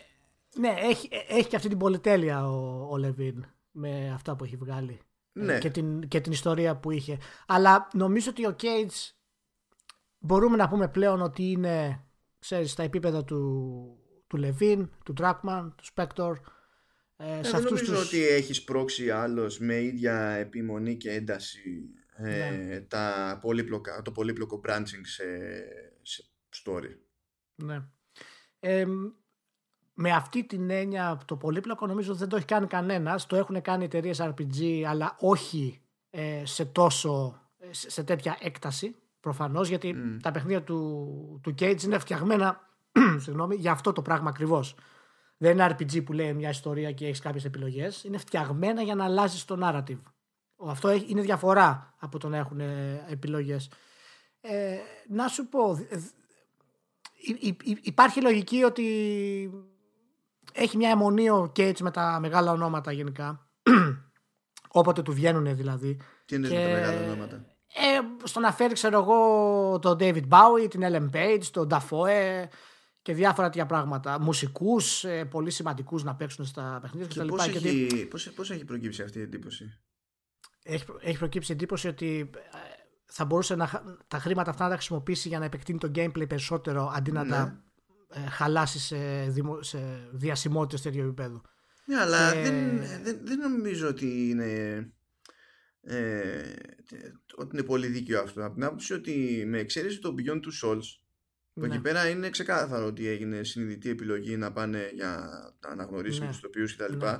Ναι. Και πολλαπλούς, όχι έναν-δυο. Ε, στις άλλες περιπτώσεις ήταν πολύ πιο, πιο low profile και στο Detroit ήταν πολύ πιο low profile στην πραγματικότητα γιατί η πιο γνωστή φυσιογνωμία εκεί πέρα που κάνει τον Μάρκους δεν είναι καν μια περίπτωση με πραγματικό κασέ τώρα, δηλαδή είναι αντιγιά, όχι, καμία σχέση. Όχι, όχι, όχι. Έχει κάποιους ηθοποιού που είναι πολύ γνωστοί, είναι γνωστοί όμως. Και η περίπτωση του. Α, ναι, ότι έχει το. Που, που σκάλωσα Δεν- το, δεν θυμάμαι το, το τον όνομά του Σουηδό τώρα. που έκανε. Ε, Ναι. Ε, α, και πάλι όμως δεν μιλάμε για περίπτωση ξέρεις, που, ξέρεις, που παίρνει Εντάξει. πολύ φράγκο. Και η περίπτωση του Μπάουι ακόμη, επειδή μιλάμε και για άλλη εποχή, ξέρεις, είναι, ήταν, ε, παι- παίζει όλο αυτό να φαινόταν ε, ε, ενδιαφέρον novelty, ξέρω εγώ, και στο μυαλό του Μπάουι και να είπε ότι εντάξει και γιατί όχι. Α το κάνουμε και αυτό. Ναι, μπορεί, αλλά η, η, η φιλοδοξία. Εγώ γιατί το λέω αυτό. Γιατί η φιλοδοξία στο πρώτο σου παιχνίδι που το έβγαλες σε 6 μήνες ως πρωτότυπο για να πάρεις ένα συμβόλαιο από το πουθενά, να καλέσεις τον Bowie, να, δηλαδή να κάνεις απλά, απλά να κάνεις την κίνηση. Δείχνει μια, μια περίεργη φιλοδοξία για τον Cage και είναι το επιχείρημα που έχουν πάρα πολύ εναντίον του. Γιατί τώρα εμείς μπορούμε να λέμε για τον Cage κάποια πράγματα τα οποία είναι σημαντικά και μας αρέσει. Αλλά ο Cage τρώει τρομερό κράξιμο. Καλά, Το αυτό οποίο- το ξέρω, αλλά τρώει και για άλλα πράγματα. Όχι, δεν τον έχω, γι' αυτό απόρρισα λίγο, επειδή όποτε έχω δει να τρώει κράρε, παιδί μου, δεν βλέπω να βγαίνει στον αφρό το, η θέση ότι πω, πω πηγαίνει και εκεί λεφτά, ξέρω εγώ, σε ηθοποιούς και αυτά. το, το, το βασικό του, το, το, το βασικό κραπ που τρώει είναι ότι είναι, είναι τόσο πορωμένος με το όραμά του για σκηνοθεσία ας πούμε που δεν βλέπει το παιχνίδι. Και μέρος του όλου αυτού του, ορώμα, του οράματος που έχει φυσικά είναι ξέρεις να μπορεί να, σκηνοθε, να σκηνοθετήσει και σημαντικούς ηθοποιούς ή να έχει κάποια πολύ ας πούμε φιλόδοξα σχέδια για την ιστορία κτλ. Και ότι Εντάξει, αν με αυτό ήταν- το σκεπτικό και ο Kojima είναι ένας κομπλεξικός μάπας. Ε, ναι, αλλά ο Kojima, ξέρεις, είναι και 20 χρόνια πιο παλιά έχει αποδείξει τα, Ναι, ρε Τα παιδί μου. χέρια του. Ε, Άσε- απλά άσε λέω ότι που ξέρεις, το αν Kojima- αυτό είναι κριτήριο, αυτό εννοώ. Δηλαδή, Όχι, ναι. απ- απλά ο Kojima δεν έχει πέσει ποτέ σε αυτό το look. Γιατί το Metal Gear Solid 3, ας πούμε, είναι gameplay παραδείγματος χάρη. Δεν λες ότι α, είναι ένα τέτοιο. Και για ποιο λόγο πιστεύεις εσύ, πώς το έχεις φτιάξει το κεφάλι σου ότι υπάρχει αυτή η αρ- η αρνητικότητα απέναντι στο Gage για την αιμονή του στο story; Γι- γιατί μας φοβίζει αυτό το πράγμα, έτσι; Εγώ νομίζω ότι υπάρχει μια μερίδα. Δεν, δεν μπορώ να πω τώρα ότι από αυτούς που δεν πάνε τον Cage είναι η πλειοψηφία, γιατί δεν έχω τρόπο να το μετρήσω. Οπότε μιλάω για εντύπωση. Ότι υπάρχει μια μερίδα, έστω μεταξύ αυτών τέλος πάντων, που, όταν, που συμβαίνει και σε άλλες περιπτώσεις, όταν βλέπουν κάποιον που. Να, σου- προσπαθεί- να σου πω, Ε, έλα. μ- μια μέρα, σε, σε αυτό που είπες τώρα, ποια είναι η γενική σου αίσθηση; Γιατί μου, λες, γιατί μου λες δεν είναι μετρήσιμο. Το οποίο ουσιαστικά δεν είναι, αλλά ποια είναι η γενική σου αίσθηση από τους, από τους κριτικούς και το κοινό, ότι είναι υπέρ του Cage ή κατά του Cage. Γιατί η αίσθηση μου εμένα είναι ότι είναι κατά. Η πλειο- όχι η πλειοψηφία με την έννοια, ξέρω εγώ, όλοι, αλλά εάν είναι, ξέρω εγώ, το 55% υπέρ, το 45% είναι κατά. Δηλαδή υπά- Α, δεν υπάρχει κάποιο ενδιάμεσο. Έτσι, έτσι παίζει. Εγώ θα έλεγα για, Ναι. για, για, πρα- για πραγματική περίπτωση διχασμού. Δηλαδή θα το σκεφτόμουν πιο πο- σε 50-50 Ναι. περίπου, ρε παιδί μου. Ναι. ξέρεις, κάπως Δεν έτσι. υπάρχει ενδιάμεσο, θέλω να πω. Δηλαδή, ή, ή θα σου αρέσει, ή ο άλλος θα, θα πει ότι είναι ό,τι χειρότερο υπάρχει, ας πούμε. Κοίτα, Δεν- είναι- Στην περίπτωσή του. είναι πολλαπλοί παράγοντες και τα σημεία τριβής. Πρώτα απ' όλα υπάρχει μια μερίδα ε, gamers εκεί έξω που σου λέει: Ο πατάω κουμπιά δεν είναι gameplay. Λες εντάξει, φύγε από εδώ πέρα έτσι όπως είσαι. Γιατί και Ναι, όταν, καλά, και σε όταν αυτούς- ήσουν σε με, το, αυτούς με το δεν text adventure, συζητάς ας με πούμε, αυτούς. και ό,τι να είναι, τώρα μην μη, μη, μη μας τα κάνεις τσουρέκια. Δηλαδή, απλά Όχι, όχι, δεν επικοινωνούμε. ήταν αυτός με το text adventure καθόλου. Δεν υπάρχει, δεν είχε. Άμα ήταν με το text adventure θα είχε άλλο mentality. Ναι, απλά ναι, τέλος Ναι, πάντων. ναι. Ε, ε, αυτό, αυτό είναι ένα point που είναι Ναι, άντε ναι, για. ναι. Ε, υπάρχουν εκείνοι που αυτό το καταλαβαίνω περισσότερο, άσχετα με το ότι δεν συμφωνώ σε προσωπικό επίπεδο, όταν βλέπουν κάποιον ε, που ε, συστηματικά, συνειδητά και έκδηλα ε, μπαίνει στη διαδικασία να καλλιεργήσει μια εντύπωση ότι εμείς κοιτάζουμε να, να καταπιαστούμε με σοβαρά ζητήματα και εμείς είμαστε καλλιτέχνες κτλ. Αρχίζει και βιδώνει. Διότι του μένει και λίγο, ξέρεις, του περνάει η εντύπωση ότι ο άλλος προσπαθεί όλη την ώρα να πουλάει μούρι. Που πες ότι πουλάει, Ναι. πες ότι δεν πουλάει. ναι. Ή, ή, ή- ή οτιδήποτε και από τα δύο να συμβαίνει, ε, στην τελική δεν προσπαθείς να κρίνεις τον άνθρωπο όταν έρθει η ώρα, προσπαθείς να κρίνεις αυτό που έκανε. Και η πλάκα είναι ότι από τη μία το λέω αυτό το πράγμα και από την άλλη κάθε φορά που λέω ότι από όλα αυτά το πιο ασταθές που έχει βγάλει ήταν το Beyond και ε, ακόμα και από αυτούς που δεν γουστάρουν το, τον Cage τις περισσότερες φορές έχω πολλές περιπτώσεις που μεταξύ όλων αυτών προτιμούν το Beyond και βγαίνω διπλά τρελός σε εκείνη την περίπτωση Ε, ναι, γιατί παίζει το κοριτσάκι, Ellen Page και τους άρεσε. Το ελέγχουν. Ο- Βασικά πολύ, κοίτα, εκεί ήταν που ε, Ω συνήθως σε τέτοια πράγματα είπαμε, η αγορά έχει διαφορά φάσει. Πρώτος τίτλος με Sony ήταν το Heavy Rain. Εκεί είχε παίξει το πρώτο κύμα της νομπαρία. Ο αυτό δεν είναι παιχνίδι, πατάω κάτι κουμπάκια, ξέρω εγώ, και κοροϊδεύει με τον κόσμο. Και δεν είχε ακόμη και συγκλονιστική φήμη η ομάδα, ξέρεις, δεν είχε χτίσει ένα μύθο ρε, ναι. Με τη βοήθεια τη Sony κτλ. Αυτά είχαν καλλιεργηθεί πλέον όταν ήρθε η ώρα για το Beyond. Και εκεί είχαμε δύο περιπτώσεις ακόμη. Έπαιξε hype πιο πραγματικό ας πούμε για πρώτη φορά. Οπότε έπαιζε ρόλο και το πόσο ταγμένος ήταν ο άλλος στην πλατφόρμα για να μπει στο τρυπάκι να υπερασπίζεται παραγωγές μόνο και μόνο επειδή είναι αποκλειστικές, γιατί είναι μια ειδική περίπτωση καταναλωτή αυτή. Ε, υπάρχουν εκείνοι που εξακολουθούσαν να μην έχουν πιστεί ότι αυτό το πράγμα είναι παιχνίδι που έχει λόγο να τους απασχολεί γενικότερα. Οπότε δεν έκαναν απαραίτητα τον κόπο από νωρίς ή ακόμη και στην έκδοση του, του PS3. Και έχω πετύχει πολλούς που το έπαιξαν, τους άρεσε, αλλά ε, στη συζήτηση πάνω βγαίνει ότι το έπαιξαν αφού είχε γίνει update ή αφού το είχαν, το είχαν βγάλει στο, στο PS4 και είχαν το περιθώριο να το δοκιμάσουν με τα γεγονότα να τρέχουν σε χρονολογική σειρά. Αυτό ήταν το αρκετά λάθος, ειδικά σε εκείνο το παιχνίδι. Καταλαβαίνω κάποιους που τους άρεσε περισσότερο γιατί είναι βέβαια πολύ πιο εύκολο να ακολουθήσεις την ιστορία κτλ. Δεν χρειάζεται να κάνεις άλματα ε, λογικής. το βασικό πρόβλημα για μένα με την περίπτωση του Cage είναι, είναι διτό. Το, το πρώτο είναι αφορά τους, ε, τους παίκτες και πολλά από αυτά που, που είπες είναι και πράγματα τα οποία συμφωνώ. Γιατί για, για κάποιο λόγο δημιουργούν μια άμυνα απέναντι σε αυτό το πράγμα και δεν μπορώ να την καταλάβω από ποια άποψη. Ότι εάν δεν σε εκφράζει αυτό το πράγμα, εάν δεν σε ολοκληρώνει, εάν δεν πιστεύεις ότι είναι game αυτό το πράγμα, γιατί έχεις πρόβλημα και θέλεις να το μειώσεις και δεν το αφήνεις στην ησυχία του; Γιατί αυτό συνδέεται με άλλα πράγματα. Αυτό συνδέεται με την ανάγκη που μπορεί να αισθάνεται κάποιος να βγαίνει ότι είναι καλύτερος από τους άλλου και ξυπνότερο από τους άλλους. Αυτό είναι pissing ναι, contest, δεν είναι. Ναι, δεν, δεν εξετάζω τώρα που και πώς. Απλά μου κάνει ναι. εντύπωση γιατί το μίσος που υπάρχει σε όσους δεν γουστάρουν το Gates δημιουργεί πρόβλημα στα ίδια τα games. Γιατί είναι σαν να λέμε ότι εμένα δεν μου αρέσει, ξέρω εγώ, ο κινηματογράφος να βλέπω super hero movies, άρα είναι άχρηστες και το μόνο που θέλω να βλέπω είναι Κισλόφσκι. Λοιπόν, δεν γίνεται αυτό το πράγμα. Όλα είναι μέρος του ίδιου πράγματος. Είναι, είναι διαφορετικές μέθοδοι έκφρασης. Μου θύμισες κάτι που μου πέρασε στο μυαλό νωρίτερα και ναι. το διέγραψα, αλλά, αλλά κολλάει. Πες μου, εσύ τι καταλαβαίνεις, άμα πετύχεις άνθρωπο που θα γυρίσει και θα σου πει το Avengers Infinity War ταινιάρα. Ναι. Ε, έπαιξα Heavy Rain και είναι μάπα. Κοίτα, αυτό τώρα είναι αρκετά πολύπλοκο. Θα πρέπει να μου, να μου πει κάποια επιχειρήματα για αυτό το πράγμα. Αλλά προφανώς υπάρχει διαχωρισμός λογικής. Δεν μπορείς να τα βάλεις κάτω αυτά τα θέματα. Ε, Όχι, γιατί, που... γιατί ξέρεις, θα σου πει το επόμενο βήμα σε αυτή τη, συζήτηση είναι ότι το Infinity War είχε φοβερή ιστορία και δεν ήταν καθόλου άθαρμας και δεν ήταν δεν ξέρω και εγώ τι, ο σούπερ. Ενώ το Heavy Rain εντάξει, είχα την ιστορία που είχε.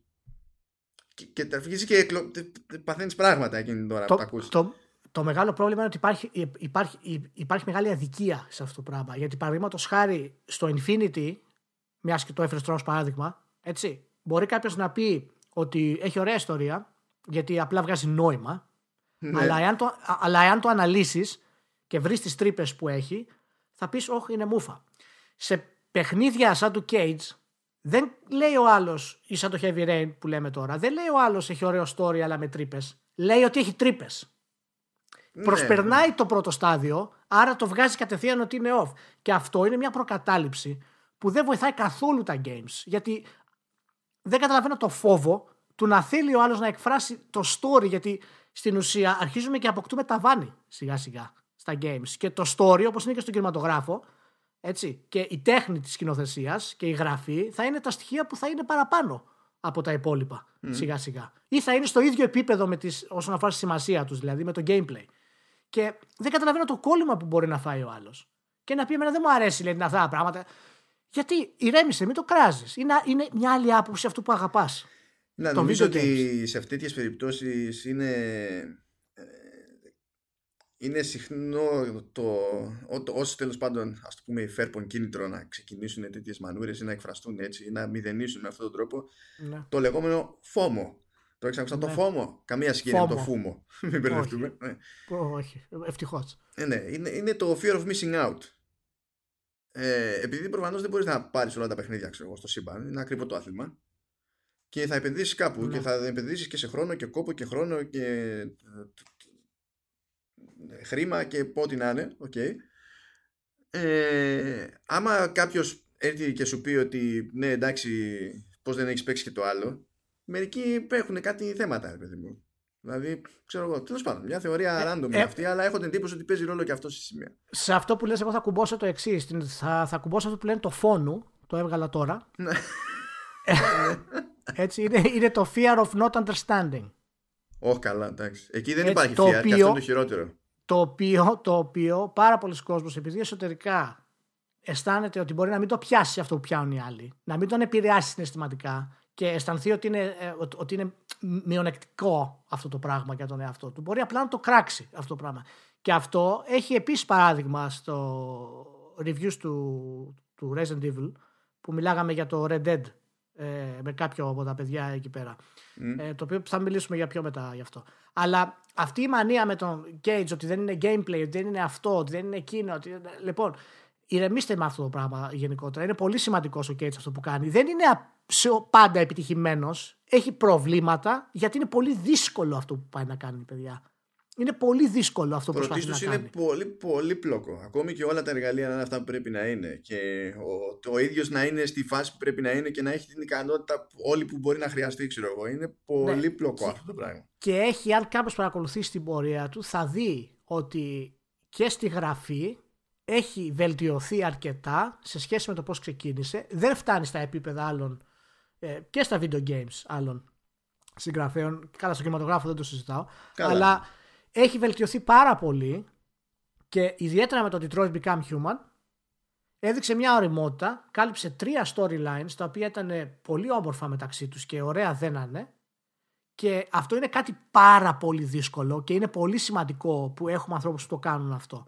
Και το, He- το Heavy Rain, παραδείγματος χάρη, έτσι, έχει πουλήσει πάνω από 5 εκατομμύρια κόπιες και το Detroit μόνο στο, στο λαντσάρισμα είχε δώσει 2 εκατομμύρια.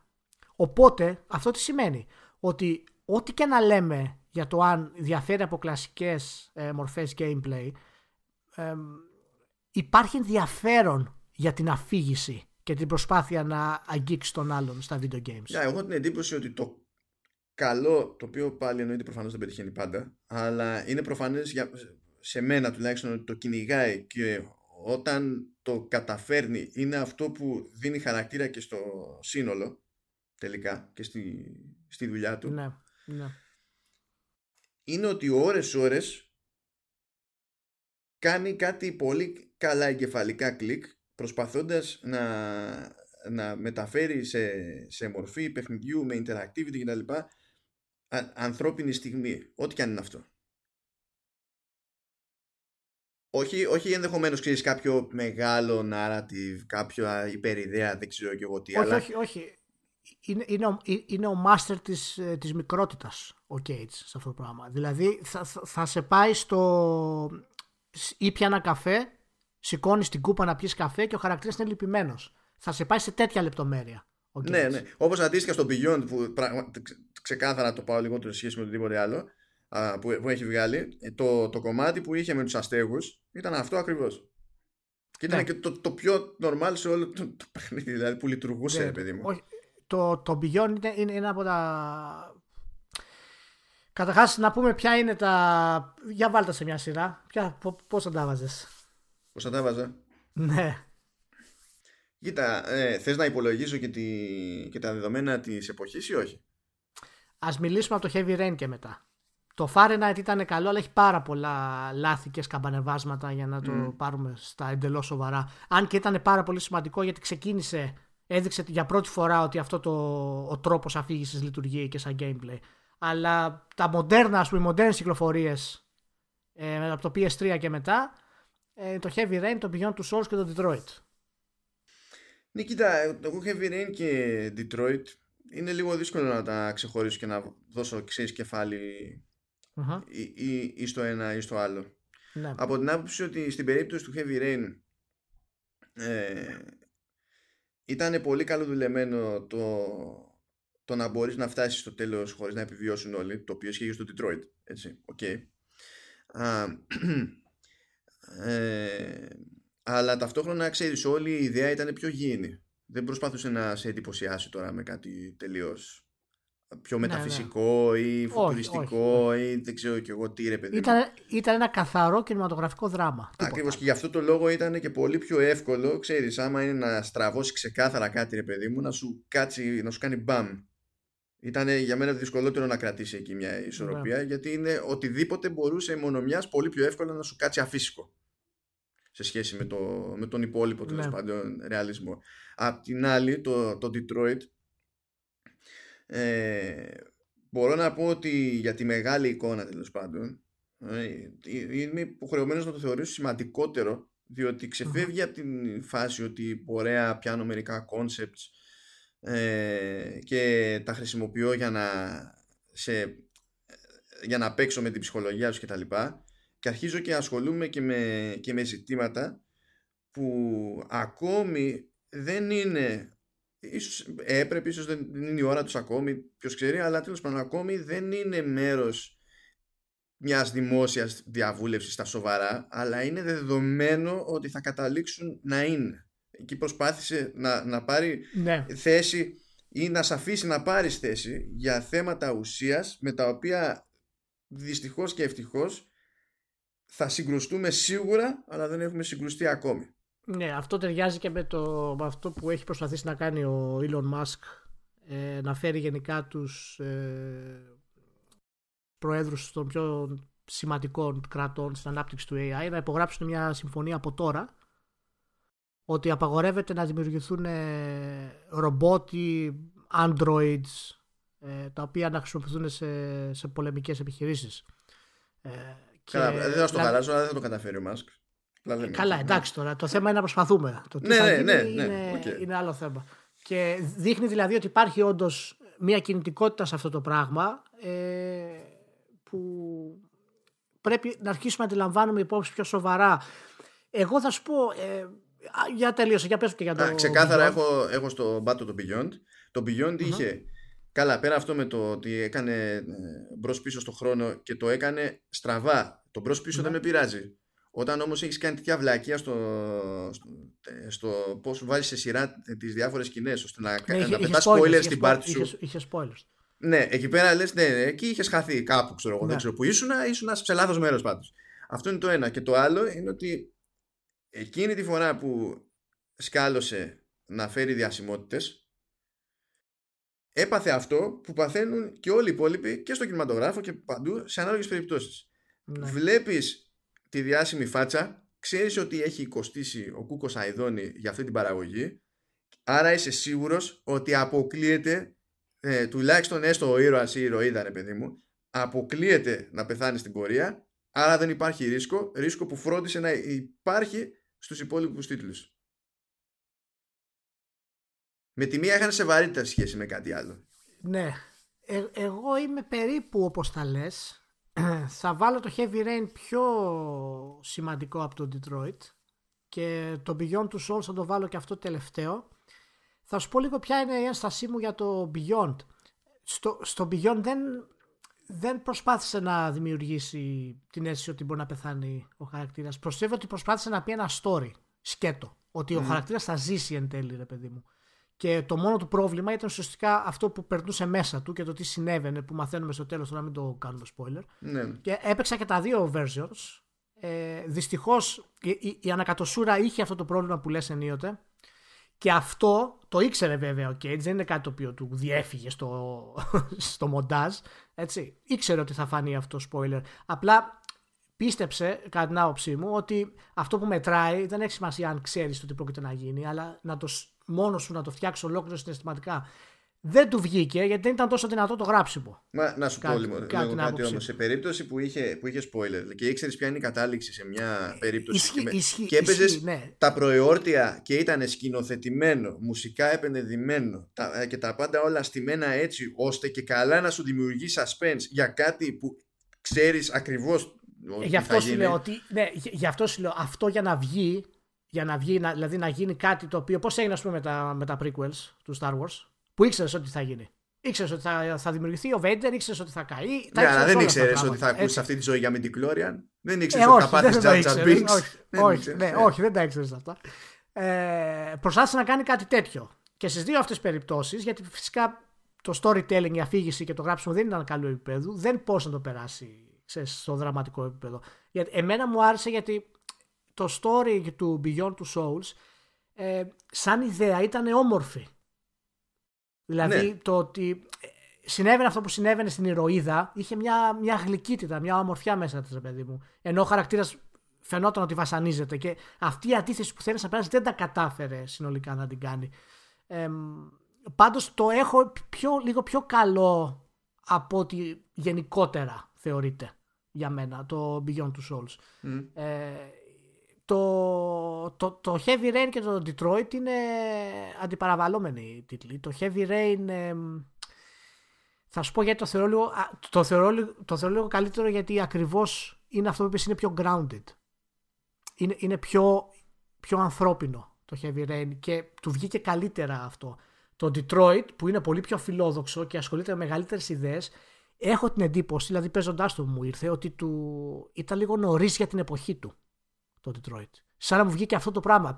Και Εντάξει, αυτό... είναι λίγο δύσκολο ξέρεις, να το καταλογίσουμε αυτό σαν αρνητικό. Είναι λίγο όχι, όχι, όχι. Αυτό, γι' αυτό λέω ότι μεταξύ των παιχνιδιών και τα λοιπά δεν μπορεί να πεις τώρα ακριβώς ποιο είναι το αρνητικό, ποιο είναι το θετικό. Ε, ειδικά αυτά θα τα αντιμετωπίσεις περισσότερο ως εμπειρίες και ταινίες. Και εγώ πιστεύω ότι τα επόμενα χρόνια το Detroit θα γίνει ακόμα πιο σημαντικό για το, ως κυκλοφορία για την Quantic Dream.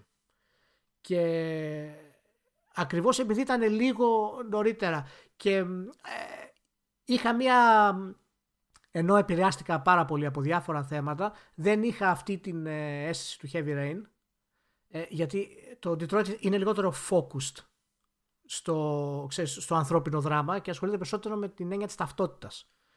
Και αυτό τώρα ή κάπως θα σε αγγίξει, αν το περάσει ο άλλος καλά, ή δεν θα σε αγγίξει άλλος καλά. Δηλαδή, και είχε και το, για μένα τουλάχιστον το θέμα ότι το κομμάτι του Μάρκους, ενώ ναι. ήταν αισθημένο σαν, σαν να είναι το πιο σημαντικό, ναι. ε, μου φάνηκε το πιο ανισόρροπο σε σχέση με τα, ναι. με τα άλλα δύο.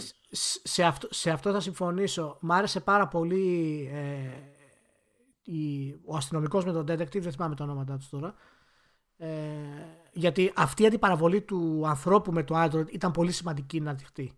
Αυτό ναι. το πράγμα. Ε, αυτή η ταυτότητα των δύο και πώς δηλαδή ο ένας βοηθάει τον άλλον και ο ένας προσπαθεί να καταλάβει τον άλλον ήταν το πιο σημαντικό κομμάτι. Ίσως, ίσως ε, ακόμα και αν έλειπε ο Μάρκους πραγματικά το παιχνίδι μπορεί έτσι από θέμα έτσι μοντάζ και τα λοιπά να ήταν λίγο πιο σφιχμένο ε, και να έδινε λίγο περισσότερη ανάπτυξη στα άλλα δύο story arcs με την κοπέλα και τον. Ε, ε νομίζω ότι το μεγαλύτερο πρόβλημα του Μάρκους ήταν ότι έτσι όπως πήγαινε γενικά η ιστορία, που εντάξει, η αλήθεια είναι ότι υπάρχουν διάφοροι τρόποι, διάφορες διακλαδώσεις, αλλά εντάξει, σε γενικές γραμμές αυτό το ας πούμε μεσιανικό χαρακτηρισμό ναι. που κατέληγε τέλος πάντων να, ναι. να παντρεύεται δεν τον κέρδιζε ποτέ πραγματικά. Δηλαδή, ναι, μεν είχε, είχε συγκεκριμένα set pieces για να δεις βάσανο σαπίλα κτλ. Αλλά δεν, ε, και πάλι δεν έβγαινε αυτό ως λογική ναι. κατάληξη. Όχι, όχι. Γιατί θα σου πω γιατί. Εμένα μου έδωσε την αίσθηση ότι το, το βασικότερο κομμάτι του Μάρκους ήταν η αρχή του. Ναι. Και το, το χτίσιμο που έκανε το πέρασε πολύ γρήγορα. Και με τον ε, πατέρα του, το, και καλά τώρα τον πατέρα του, που τον πρόσεχε εκεί, το αφεντικό του, και τη σχέση με το γιο του που είχε εμφανιστεί και αυτό το τρίο, εάν το ανέλυε περισσότερα ως κόντρα, ε, δραματικά, ο Μάρκος θα ήταν χτισμένος καλύτερα. Αυτά τώρα είναι ανάλυση της ανάλυσης. Καλά. Γιατί, ναι, γενικότερα σαν, ε, σαν εμπειρία και σαν δημιούργημα είναι επιτυχία το Detroit, σημαντική. Έτσι δεν το συζητάμε αυτό το πράγμα. Και νομίζω ότι το είχαμε διαλέξει και για το καλύτερο story. Ήταν η επιλογή μας στα, στα βραβεία ότι έπρεπε να δοθεί. Ε, δεν θυμάμαι καν πια. Ναι, όχι, ναι, νομίζω, νομίζω, νομίζω. Αλλά λοιπόν, τώρα λοιπόν είπαμε, θα πάει στην ΕΤΗ. Η ΕΤΗ έχει κάνει όλα τα καινούργια κονέ με τη... και με την Blizzard ας πούμε και θέλω να δω ακριβώς πού θα το πάει η κατάσταση. Θέλω να πιστεύω ότι απλά θα αφήσουν την Quantic να κάνει αυτό που θέλει. Και Ας πούμε μπορεί να είναι και κάτι απλό. Μπορεί να φροντίσει είναι της να σκάσει ένα τέτοιο παιχνίδι στην κινέζικη αγορά που δεν είναι αυτονόητο αυτό. Που είναι, ξέρεις, είναι λίγο σαν free money ρε παιδί μου. Ξαφνικά ναι, θα... Του, ναι. του ανοίγουν πολλές πόρτες γενικά. Και εάν παράλληλα τον αναγκάσουν να κάνει και κάποια άλλα ένα-δύο παιχνιδάκια της πλάκας να μπορέσει να βγάλει χρήματα με monetization κτλ. Δεν θα με ενοχλήσει εμένα αν είναι με συμφωνία να το κάνει αυτό το πράγμα. Αλλά γενικά πιστεύω ότι Θέλεις λίγο να, πώς να σου πω, θες να, πετύχει μια συμφωνία, να έχει πετύχει μια συμφωνία τύπου Christopher Nolan. Γύρνα εκεί ένα Batman. Ναι, μετά, εντάξει. ναι, ναι, ακριβώς. Θέλω ρε παιδί μου να, να σταματήσει να ασχολείται με τα χρήματα ο Cage και να φτάσει όσο καλύτερα μπορεί να γίνει. Μέχρι να δούμε αν πραγματικά μπορεί να πάει σε ακόμα μεγαλύτερα επίπεδα ή όχι. Γιατί και να πούμε κάτι για τον Cage, έτσι. Κάθε του παιχνίδι είναι σε καινούριο IP. Mm-hmm. Δεν υπάρχουν sequels. Αυτό για να το βρεις στη βιομηχανία είναι πάρα πολύ δύσκολο και για τέτοιου είδους παιχνίδι και να πουλάει και να παραμένει ζωντανός ο Gates. Κάθε νέο παιχνίδι είναι διαφορετικό. Μέχρι και, μέχρι και ολόκληρη Naughty Dog ας πούμε θα βγάλει sequel. Έχει βγάλει sequels. Οπότε ας, ας έχουμε λίγο σε... Καταλαβαίνουμε γιατί μιλάμε όταν μιλάμε για την Quantic Dream. Ναι, μεν έχει τα αρνητικά της, αλλά έχει καταφέρει πράγματα τα οποία είναι, είναι πολύ σημαντικά. Και ελπίζω ακόμα καλύτερα στο μέλλον, μάλλον. Μακάρι, γιατί δεν είναι, ε, ξέρεις, και το πιο έντονα ναι. εκπροσωπημένο είδος, ας πούμε, ε, στην αγορά. Όχι, όχι, όχι. όχι. Ε, Τις τελευταίες μέρες είχαμε και την κυκλοφορία του Resident Evil 2. Α, ναι. Το remake είναι του Resident Evil 2. Α, α, okay. έγινε, έγινε remake από την Capcom με Universal. και, και δόθηκε review copies στον κόσμο. Λοιπόν, και γίνανε τα reviews. Να πούμε ότι είχαμε συζήτηση για το νέα των remakes ε, και στο προηγούμενο ναι. podcast, στο προηγούμενο vertical και ότι είμαστε ακόμα προσπαθούμε να καταλάβουμε και εμείς πόσα remakes θα υπάρχουν, τι σημαίνουν, πώς θα γίνει γιατί η επιτυχία του Resident Evil 2 θα ανοίξει τώρα τους άσκους του όλου για τις άλλες διαδικασίες. Καλά, κοίτα να σου πω κάτι για να, αυτό που λένε ξέρεις ότι μπορεί να βγάλουν remake του Resident Evil 3 Nemesis αυτό δεν είναι αρνητική εξέλιξη. Γιατί άμα πατήσει πάνω σε αυτό το, το μοτίβο, πάλι εντάξει θα είναι. Εμένα το αν είναι να, αυτό ξέρεις να πω ότι έχει μια αρνητική πανενέργεια, θα το πω αν δω ότι το, ο πειραματισμός που πήγε να γίνει ξέρεις με το 7 πάει στα σκουπίδια του στυλ άστο αφού βρήκαμε τώρα εδώ χτυπήσαμε φλέβα πάμε εκεί και ό,τι γίνει Κοίτα, και το πάνε μονόπαντα ξέρω εγώ ναι από τη στιγμή που υπάρχει ε, χώρο στην αγορά, η εταιρεία θα το βγάλει. Δεν υπάρχει δεύτερος σε αυτό το πράγμα. Μέχρι να ξέρεις, να τελειώσει αυτός ο χώρος και να μην έχει έσοδα από αυτά τα πράγματα. Εγώ είμαι απλά έτσι σχετικά αρνητικός στην ιδέα των remakes, έτσι όπως είναι. Ναι, θυμάμαι, εντάξει. Και... Εγώ δεν είμαι τόσο αρνητικός, αλλά τέλος πάντων δεν έχει σημασία. Ε, ναι, όχι, αυτό είναι, το, αυτό είναι που με καίει εμένα περισσότερο από mm. όλα και, και όσον αφορά για το τι σημαίνει ο προηγούμενος τίτλος, ο, ο κλασικός τίτλος δηλαδή και όσον αφορά και την κριτική που είναι και λίγο το θέμα μας να πούμε λίγο γιατί με το review σου ε, δύο-τρεις χρήστες ε, διαφώνησαν ε, εντόνως. Και, ναι. και δεν τους άρεσε γενικά. Ε, προσπάθησα να βοηθήσω χωρίς να είμαι ριστικός ε, δεν, έχει σημασία, δεν έχει σημασία. Αλλά ερίστηκα, ερίστηκα, είναι δικό μου ρήμα αυτό. Ε, και καταρχάς να πούμε, πριν περάσουμε στο, στα σχόλια λίγο, να καταλάβουμε λίγο για το τέτοιο, να πω ότι το, το review ήταν πάρα πολύ καλό, κάτι γνώμη μου. Και το ΕΚΕ, το πολύ καλό ΕΚΕ ήταν καταπληκτικό. αλλά. Αλλά ναι, triggered. Όχι, ήτανε, ήτανε. Απλά δεν είναι κάτι το οποίο μπορεί ο άλλος να το καταλάβει τι θες να πεις. Ούτε το τρόπο που το λες, ούτε το νόημα του παιχνιδιού που κάνεις. Δεν μπορεί να τα καταλάβει αυτά τα πράγματα ο άλλος. Όχι, ε... έχει πλάκα ότι γράφεις το ΕΚΕ και οι αμέσως προηγούμενες δύο λέξεις, που είναι το πολύ καλό, αγνοούνται. Ναι. Σαν να μην τις έγραψες ποτέ. Ναι, ναι, όχι. Είναι, το, το, το παίρνει, ξέρεις, αντί να το πάρει ως ένα παιχνίδισμα του λόγου, μια, να, να δώσει μια αίσθηση του review, ρε παιδί μου, το πώς το πλησιάζει στο συνολικό review, είναι ότι προσπαθεί να βρει νόημα σε αυτό το πράγμα. Α, γι' αυτό Έτσι. φρόντισα, υποτίθεται, να εκφράσω την ίδια ιδέα με άλλη διατύπωση τελείως, πολύ πιο, πιο light, στην αρχή του κειμένου, ώστε, ξέρεις, να μπει σε μια λούπα λίγο, μην το ναι. σκάσω τέρμα στο. Αλλά καλά, μερικοί μπερδευτήκανε γιατί έτσι όπως στήθηκε το κείμενο ξεκινούσε με quote όχι με, ξέρεις, με την κανονική ροή του κειμένου και το ναι. quote που είχε μπει στην ουσία ήταν το κλείσιμο οπότε ε, κάποιος έλεγε ρε παιδί μου ότι ξεκίνησα έτσι το, το κείμενο και φέραμε κακοπροέλεπτο το οποίο δεν ίσχυε γιατί αυτό είναι το κλείσιμο του κειμένου και αυτό ήταν τίποτα, ήταν ένα απόσπασμα που είχε σκάσει το στήσιμο δηλαδή. Ναι, και, ναι.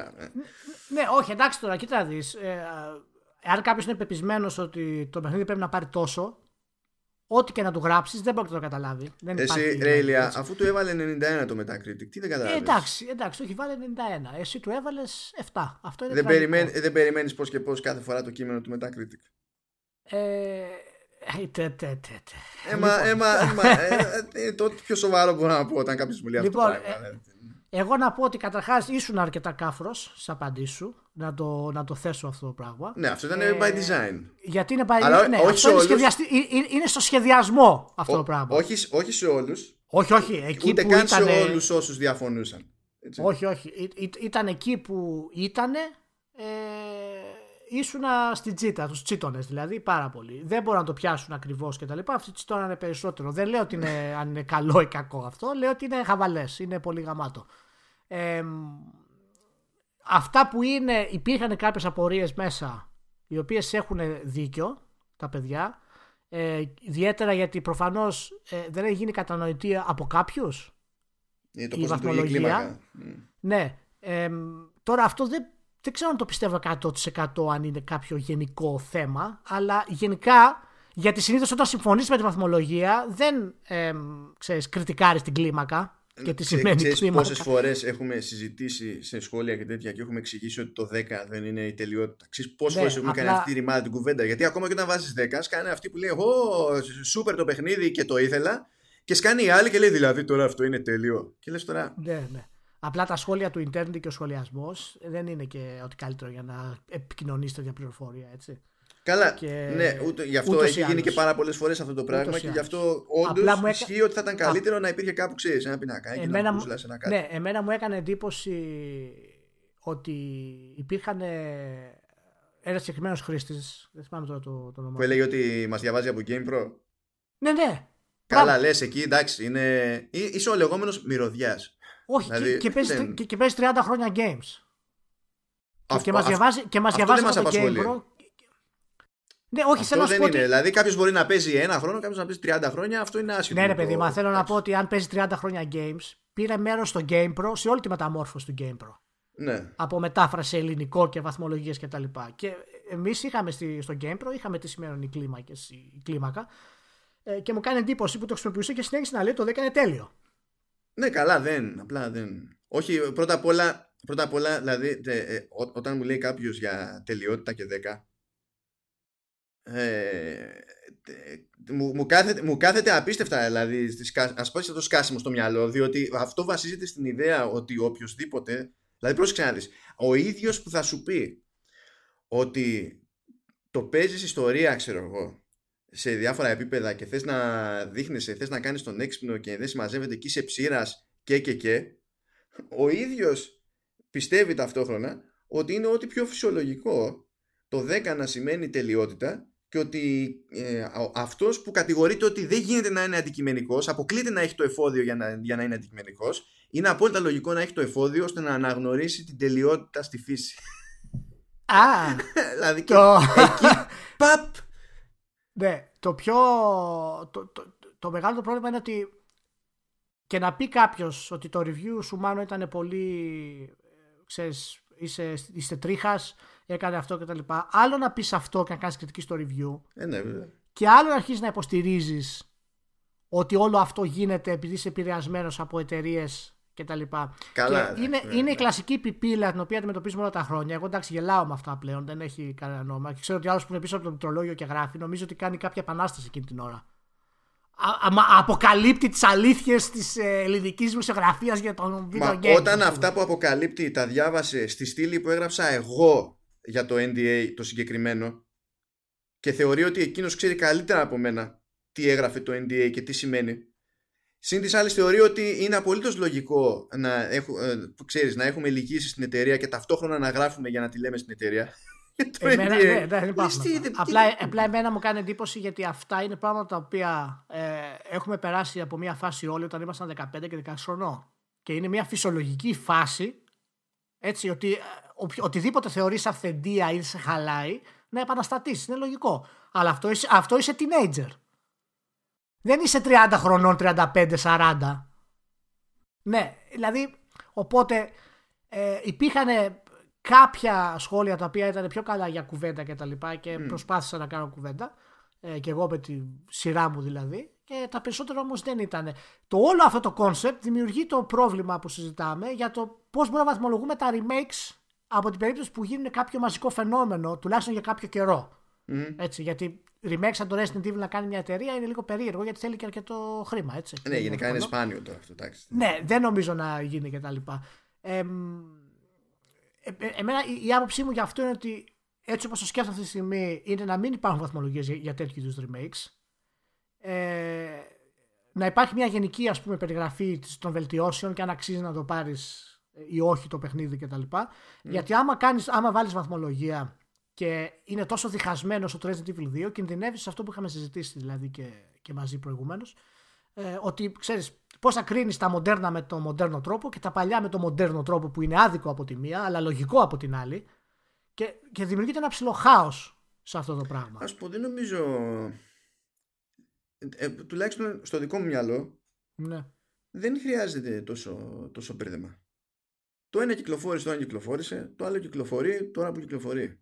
Είναι νέα παραγωγή, δεν μιλάμε remaster, πειράξαμε λίγο εδώ, πειράξαμε λίγο εκεί, ξέρω εγώ. Δεν Ναι, είναι. όχι, όχι, εντάξει, εντάξει. Ε, και έχει ένα.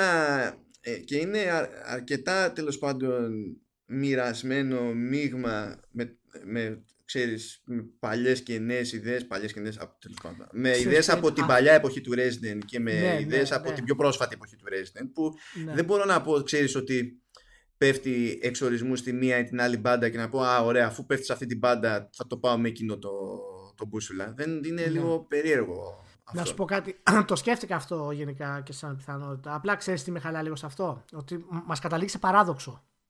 Δηλαδή, γιατί ναι, μεν ισχύει αυτό που λες, αλλά εάν βάλεις το Resident Evil 2 7 στο remake, ας πούμε, Μμ, ε, σαν παιχνίδι όμως είναι καλύτερο από το, καλα- από το κλασικό. μμ. Οπότε, άμα έχεις βάλει στο πρώτο, στο Resident Evil 2 7 και στο Resident Evil το, το κλασικό, ξέρω εγώ, 8, όταν είχε βγει, παραδείγματος χάρη, εκεί δημιουργείται ένα παράδοξο. Καταλήγεις να το κρίνεις εκτός χρόνου στην πραγματικότητα έτσι. Γιατί άμα του βάλεις αυτό που πρέπει να του βάλεις, θα πρέπει να, να συμφωνεί και με το αν είναι καλύτερο ή όχι με το προηγούμενο. Γιατί υποτίθεται ότι είναι remake. Όχι, εσύ, όχι. Δεν, δεν, δεν υπάρχει τέτοιο ζήτημα, δεν υπάρχει τέτοιο πρόβλημα γιατί, πώς να σου πω, το να το καλύψεις αυτό το ενδεχόμενο, αυτό το προβληματισμό που είναι λογικός προβληματισμός, έτσι, δεν, δεν πάω να ακυρώσω αυτό.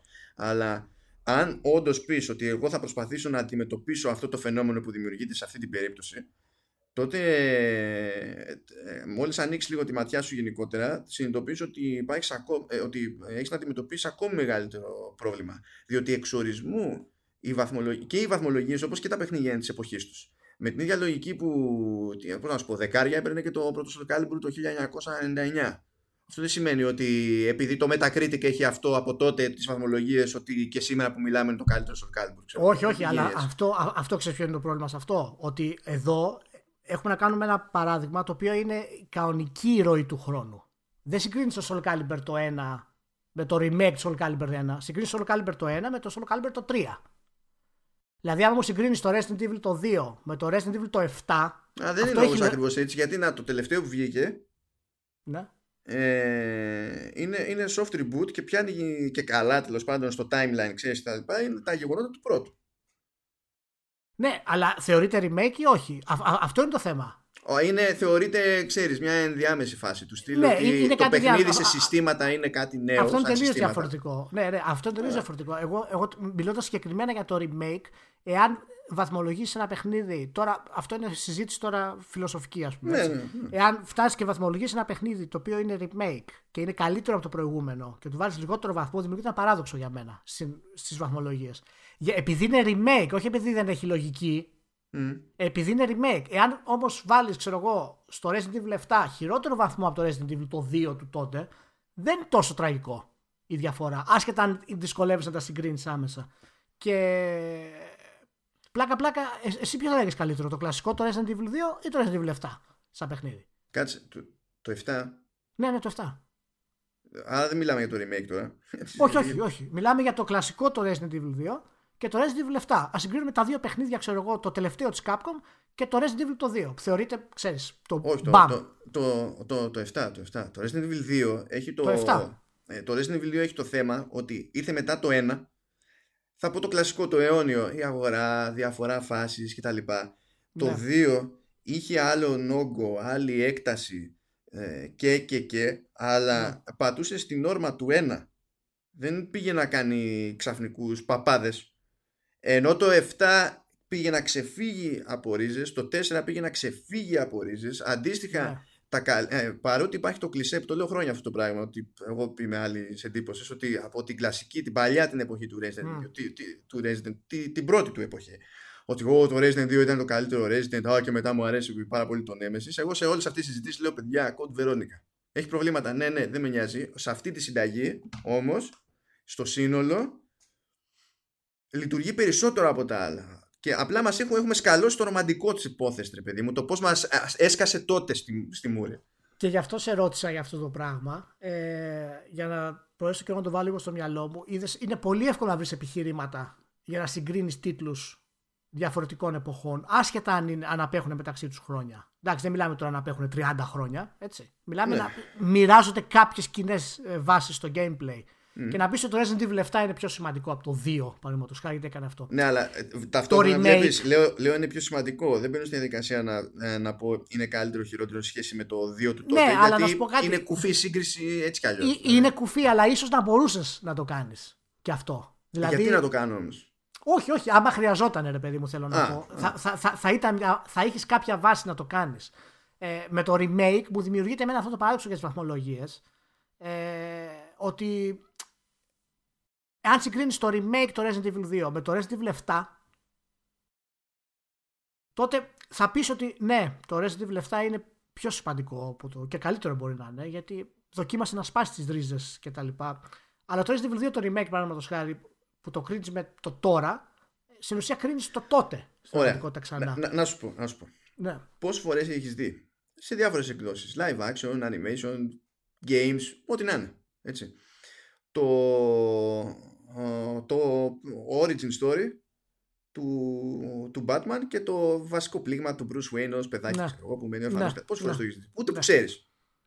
Έτσι. Αυτός είναι σε, η βάση. α, α, ε, ξέρεις ακριβώς ποια είναι η βασική ιδέα. Δεν αναρωτιέσαι Ναι, ναι. πλέον καν όταν ξέρεις θα βγει κάτι καινούριο και θα, θα πάει να αγγίξει εκείνη την εποχή του Bruce Wayne ναι.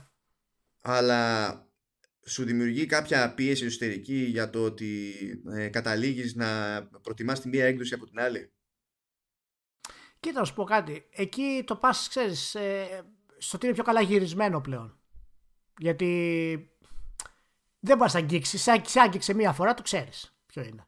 Το πα δηλαδή γενικά. Δεν θα μπει στη διαδικασία, δεν θα μπει στη δια- σε διαδικασία να το συγκρίνεις όμως. Μα δεν είναι απλά το αν θα το αγγίξεις. Ωραία, πάρ' το, πάρ' το αλλιώς. Ας το Batman που έχει και τόσες περιπτώσεις. Πιάσε κάτι που είναι πιο μαζεμένο. Πιάσε το Old Boy, πιάσε το κορεάτικο και πιάσε και το αμερικανικό. Ναι, ναι. Ε, θα δεις το αμερικανικό και θα πεις ότι εντάξει δεν μ' αγγίζει σιγά τι γελιότητα είναι αυτή. Όχι. Ε, όχι βέβαια. Όχι. Όχι. Αυτό δεν πάει να πει ότι δεν μπορείς να καταλάβεις ότι ε, το, το κορεάτικο είναι πιο ταινία ναι, και πιο- ναι, βέβαια. δηλαδή, βέβαια. Και δεν σε ενοχλεί που συμβαίνει αυτό το πράγμα. Δηλαδή θα σε Ξέρεις ποια ενοχλήσει είναι η το διαφορά; κοίταξε να δεις τι δεν είχε νόημα να γυρίσουν, ξέρω εγώ, το τέτοιο. Αυτό, αυτό το καταλαβαίνω αυτό που λες, είναι εύστοχο. Ε, απλά θα ήταν πιο σωστό αν συνέκρινες ταινίες οι οποίες χρησιμοποιούσαν ε, τεχνικές που δεν υπήρχαν τότε και υπήρχαν σήμερα για το remake. Ωραία. Θα πιάσουμε ένα δηλαδή θεωρητικό δηλαδή, remake του Citizen Kane.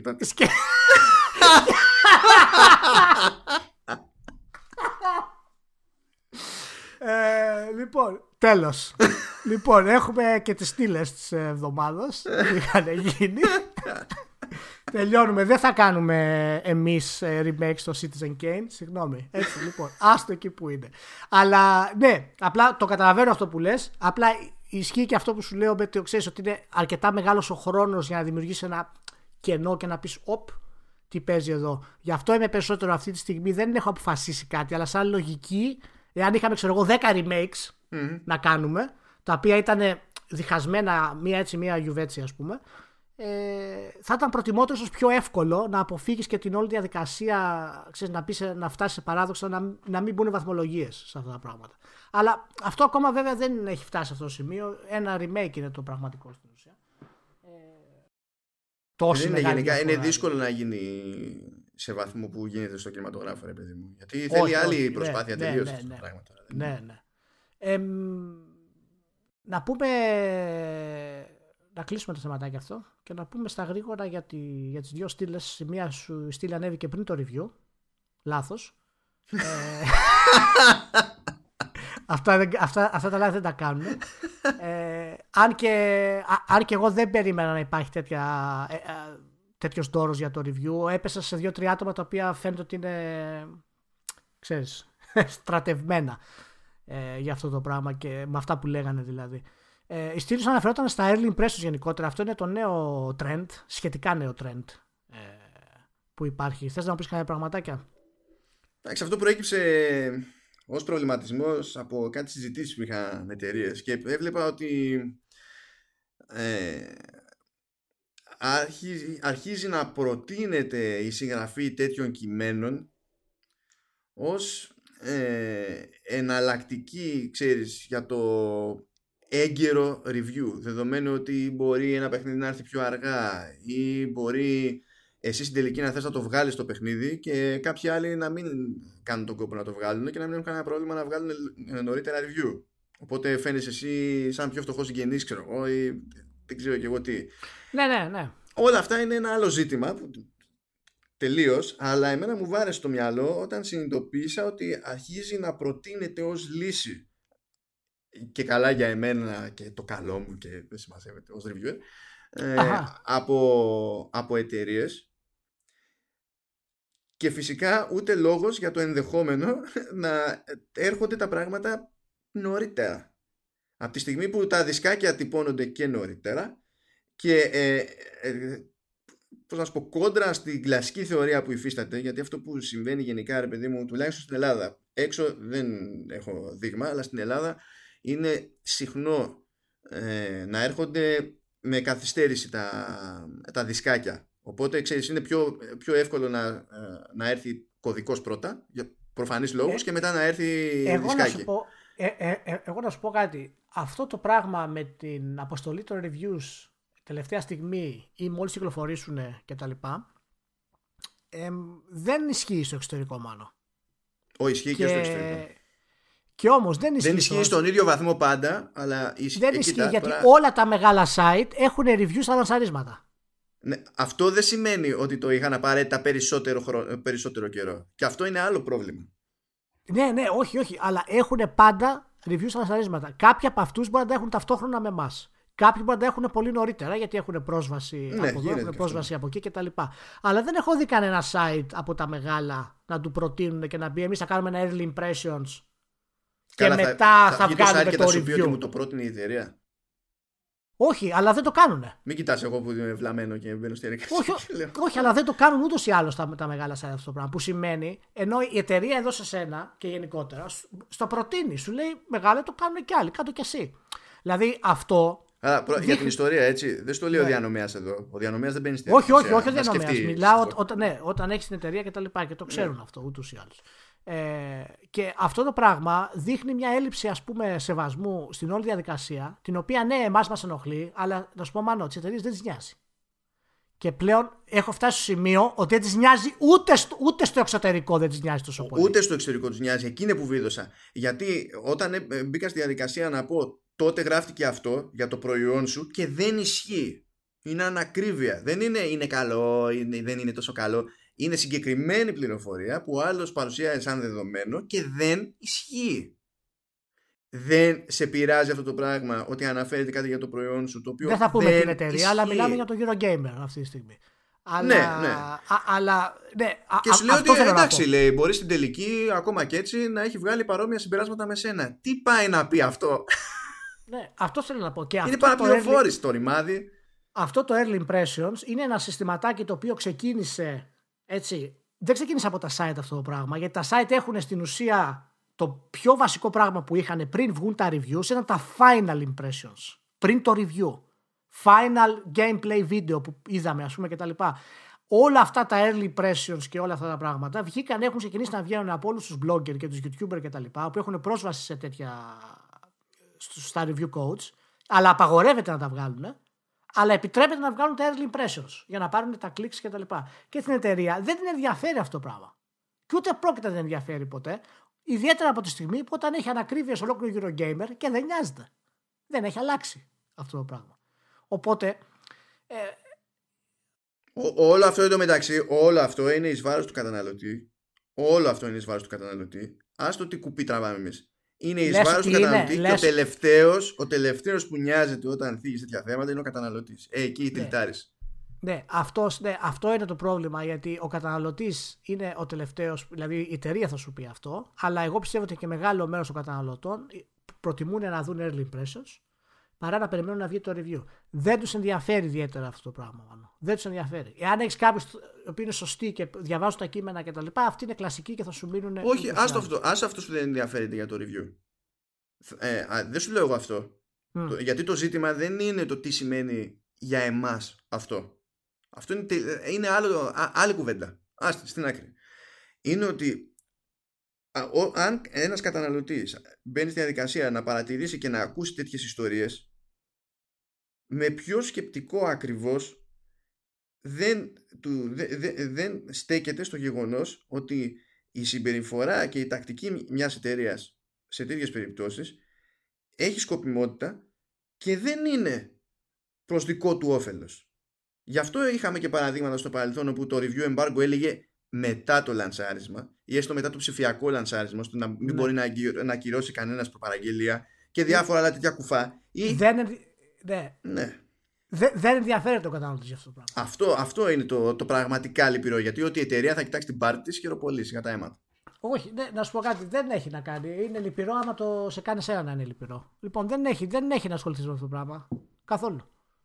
Δεν έχει, δεν έχει. Δεν, δεν αλλάζει αυτό το πράγμα. Δεν, δεν πρόκειται να αλλάξει. Τελείωσε. Καλά Γιατί- χειροπολία. Αυτό δεν σημαίνει ότι δεν έχω χάνω τη δυνατότητά μου να γκρινιάζω. σας παρακαλώ. Όχι, όχι, να γκρινιάζεις, αλλά να σου πω κάτι. Δηλαδή, ό, όσο κάθεσαι και το αναλύσει αυτό το πράγμα και τσιτώνεις ακόμα περισσότερο, γιατί αυτό που δεν ξέρει ο κόσμος γενικότερα για το γράψιμο για τα video games στην Ελλάδα, έτσι, το, άμα θες να κάνεις κάποια ποιοτική δουλειά, είναι ότι στην ουσία είσαι μόνος σου. Είτε πρόκειται από κόσμο, είτε πρόκειται από εκεί, είσαι στην ουσία μόνος σου. Μόνος σου πίζεις και μόνος σου θες να πεις στον εαυτό σου ότι αυτό που κάνεις είναι καλό. Και ενίοτε σκάνε και ο κόσμος, κάποιο κομμάτι του κόσμου και σου δίνει όθηση κτλ. Αλλά το να καθόμαστε να ασχολούμαστε τώρα και με τους καταναλωτές οι οποίοι δεν ξέρουν τι τους γίνεται, είναι πραγματικά φτάνει στα όρια του. Και να βλέπεις εταιρείες να διαφορούν, μου γυρίζουν τα λαμπάκια. Μου, γυ- μου, μου- μου ανάβουν τα λαμπάκια από τέτοια πράγματα, πραγματικά. Δεν Και- εντάξει, δηλαδή. Πραγματικά σε μία από αυτές τις κουβέντες Ναι. πάλι καλά που όσο γινόταν ε, κα- ε, κατέβαζα τσίπουρα. Πάλι καλά. Δηλαδή, ναι. Ε, ναι, μα, ε, εκεί θες τσίπουρο. Δεν υπάρχει. Ε, τσι- τσι- τσίπουρο, κίτρινη τεκίλα. Και τελείωσε. Βέβαια, όχι, γιατί τεκίλα μπορεί να αρχίσεις να μιλάς, να λες άλλα. ε, δεν έχει, δεν έχει νόημα. Λοιπόν, οπότε ναι, μπείτε να διαβάσετε τη στήλη του Μάνου. Ε, είναι online. Κάπου θα μένει κάτω από το Resident Evil το, το Τι- review. τι έχω- τώρα εντάξει, ήταν πραγματικά ούτε παραγγελιά έτσι. Απ' τη μία είναι αυτή η στήλη, μπρίζωμα από εκεί, το δικό μου το μπρίζωμα όμως. Resident Evil 2 Remake, μπρίζωμα από όλες τις μπάντες. και, και σήμερα είναι το remaster του Tales of Vesperia. Και περίμενα ναι. και από εκεί να φάω έτσι. να φάω, αλλά δεν. Εντάξει, δεν έχει ανοίξει μύτη. Καλά είμαστε. Όχι, Καλά όχι, πάμε. εντάξει. Το τέτοιο με είναι οκ. Είναι οκ. Το, το επιβεβαιώνω. Ε, λοιπόν, δύο τελευταία γρήγορα. Το αρχείο θα κυκλοφορήσει, θα βγει την Τετάρτη και είναι ένα τεράστιο. Να- Να σου πω πότε θα ανέβει το podcast; Ε, Κοίτα. Αυτή τη στιγμή που γράφουμε Ναι, είναι βράδυ Δευτέρας. ναι. Ή θα αντέξω το μοντάρισμα όσο πάει μέχρι να πριν κοιμηθώ ναι. Ή θα κάνω κάμποσο και το υπόλοιπο να ξυπνήσω. Δηλαδή, καλώς εγώ των πραγμάτων, το ζήτημα είναι να προλάβω κάπως να βγει η μέρα Τρίτη. Οπότε, Ωραία, ναι. άμα βγει η μέρα Τρίτη, μακάρι. Τετάρτη, λοιπόν, να διαβάσετε το, το ορυχείο. Ένα μεγάλο θέμα που έχω διάφορους, διάφορο κόσμο μέσα. Μιλάμε για τις τεχνολογίες. Κάποιες απόψεις και από την αγορά και από βετεράνους δημοσιογράφους κτλ. Όπως ο, ο κύριος απέναντι στο μικρόφωνο. Ε, 4.500 και... λέξεις έχω να πω εγώ, τις οποίες. Είναι πολύ μεγάλο. Γενικά δεν πρέπει να βγει τόσο μεγάλο. Ε, το διόρθωσα αυτό το ναι. κείμενο όρθιος με το μάτι πάνω σε μπάρα. Όχι Παναγία. Να σου πω κανόνισε. Μπορώ αυτό σου λέω. δεν είναι, είναι λυπηρή η ύπαρξή μου γενικά. Απλά δεν, μην περιμένεις κάτι άλλο. Λοιπόν, και ναι, μπείτε διαβάστε το ορυχείο. Ε, τετάρτη θα βγει για τις βαθμολογίες, το ρόλο που παίζουν. Μιλάει πολύ ε, καλός κόσμος μέσα. Να έχουμε κάποια άποψη. Δεν υπάρχει καλή άποψη ή κακή άποψη για το αν χρειαζόμαστε όλες τις βαθμολογίες. Είναι μια έρευνα γενικότερα να δούμε πού στεκόμαστε γενικά σαν, ε, σαν θέση. Και για να κλείσουμε, θα σου πω κάτι το οποίο είναι πάρα πολύ καλό. Για πες. Έτσι, για να μην ότι σε αφήνω... Περίμενε κάτσε να το βρω. Η EA που τη μισείς, ενώ εγώ την αγαπώ. Και την όχι, εσύ, όχι. Απλά δεν είναι το αγαπημένο μου. Δεν είναι το αγαπημένο μου είδος stand-up comedy. δεν είναι το αγαπημένο μου είδος εταιρεία. Ναι. Εντάξει. Ναι. Πάντως, πλέον ανέβηκε εμένα. Είναι, είναι πολύ κοντά στη CD Projekt και στην Naughty Dog, η EA, γιατί κατοχύρωσε ξανά το trademark του Jade Empire. Ε, εντάξει, θα το βγάλεις σε mobile, ξέρω εγώ. Κάτι Κάτσε ρε μάνο, μην το χαλάς ρε. Σιάσε ρε. Γάμο την πίκρα. Κάτσε λίγο. Το νέο τίτλος της EA, το Jade Empire, το 2, που θα έχει στην επιστροφή, θα είναι ένα επικό single player RPG, το οποίο θα είναι πάνω από 100 ώρες, με πόλεις και χαρακτήρες και story κτλ. Και, και μετά θα ξυπνήσω. Όχι, μετά δεν θα ξυπνήσεις. Θα μείνεις παγιδευμένος για πάντα στον εφιάλτη. Μετά θα κοιμηθώ. Και μετά θα κοιμηθώ. λοιπόν, ναι, δεν ε, συμβαίνει τίποτα από όλα αυτά, αλλά όντως το trademark το κατοχύρωσε ξανά, που σημαίνει ότι υπάρχει κάποια ζωή στο Jade Empire και να δούμε πού θα την πάει. Και αυτή πού θα την ισοπεδώσει, δηλαδή. να δούμε. Εσύ φταίει τώρα, εσύ με κάνεις και τα λέω αυτά. Εγώ ήμουν πολύ χαρούμενος να μιλήσω για το Jade Empire. Λοιπόν. Κοίτα, εντάξει, και εγώ έχω πολύ καλές αναμνήσεις του Jade Empire. Είναι από τα, ε, ένα από τα δύο, είναι από τα τρία παιχνίδια όπου παίζοντας έπαιξε στιγμή oh snap και η, δηλαδή η επόμενη μου σκέψη είναι ότι δεν με νοιάζει πόση ώρα μένει. Πρώτα θα τερματίσω και μετά θα κοιμηθώ. Και χαμός μετά. Δεν... Ναι, ναι, όχι, όχι. Είναι μέρος της ε, εποχής της ε, δημιουργικής Bioware. Ναι. Λοιπόν, καλώς ήρθατε στην Ελλάδα, Μάνο. Μετά το ταξίδι στο Dortmund, με τα Red Bull. Καλώς σας βρήκα. Στο οποίο Dortmund, αυτό. Πώς το ξεχάσαμε αυτό, εσύ; Τι; Η μέρα Παρασκευή που πάω, υποτίθεται ότι είχαμε να κάνουμε ηχογράφηση. Και δεν κάναμε ναι, ηχογράφηση.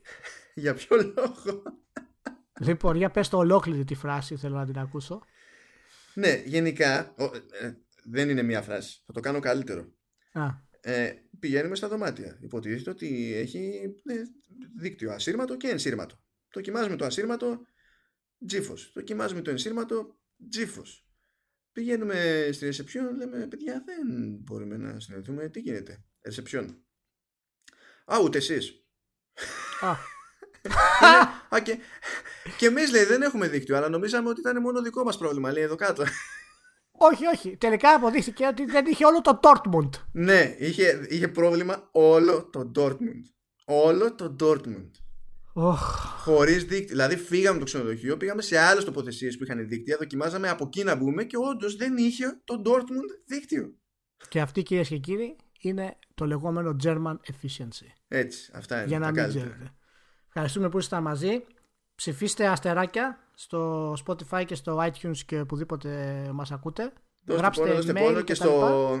και ειδικά το, το θέμα με τις αξιολογήσεις αυτές τελική γράψτε ό,τι θέλετε, βάλτε στο αστεράκια θέλετε, δεν είναι αυτό το θέμα είναι ότι είναι ένας τρόπος όχι απλά να δούμε εμείς πώς πάνε λίγο τα πράγματα, αλλά είναι ένας τρόπος να βλέπουν και οι υπηρεσίες αυτές πώς πάνε τα πράγματα. Και μας κάνει καλό διότι ε, αλλάζει τον τρόπο με τον οποίο παρουσιάζεται η κάθε εκπομπή στα αποτελέσματα αναζήτησης και διάφορα άλλα τέτοια ναι, πράγματα. Ναι, όσο, όσο υπάρχει το ranking, τόσο πιο εύκολα μπορούμε να πάμε πιο ψηλά. Και να μας βλέπει ο κόσμος περισσότερος και να δημιουργείται μεγαλύτερη κοινότητα κτλ. Οπότε πατήστε τα κλικ. και, και καλό, καλή συνέχεια της μέρας σας. Γεια σας.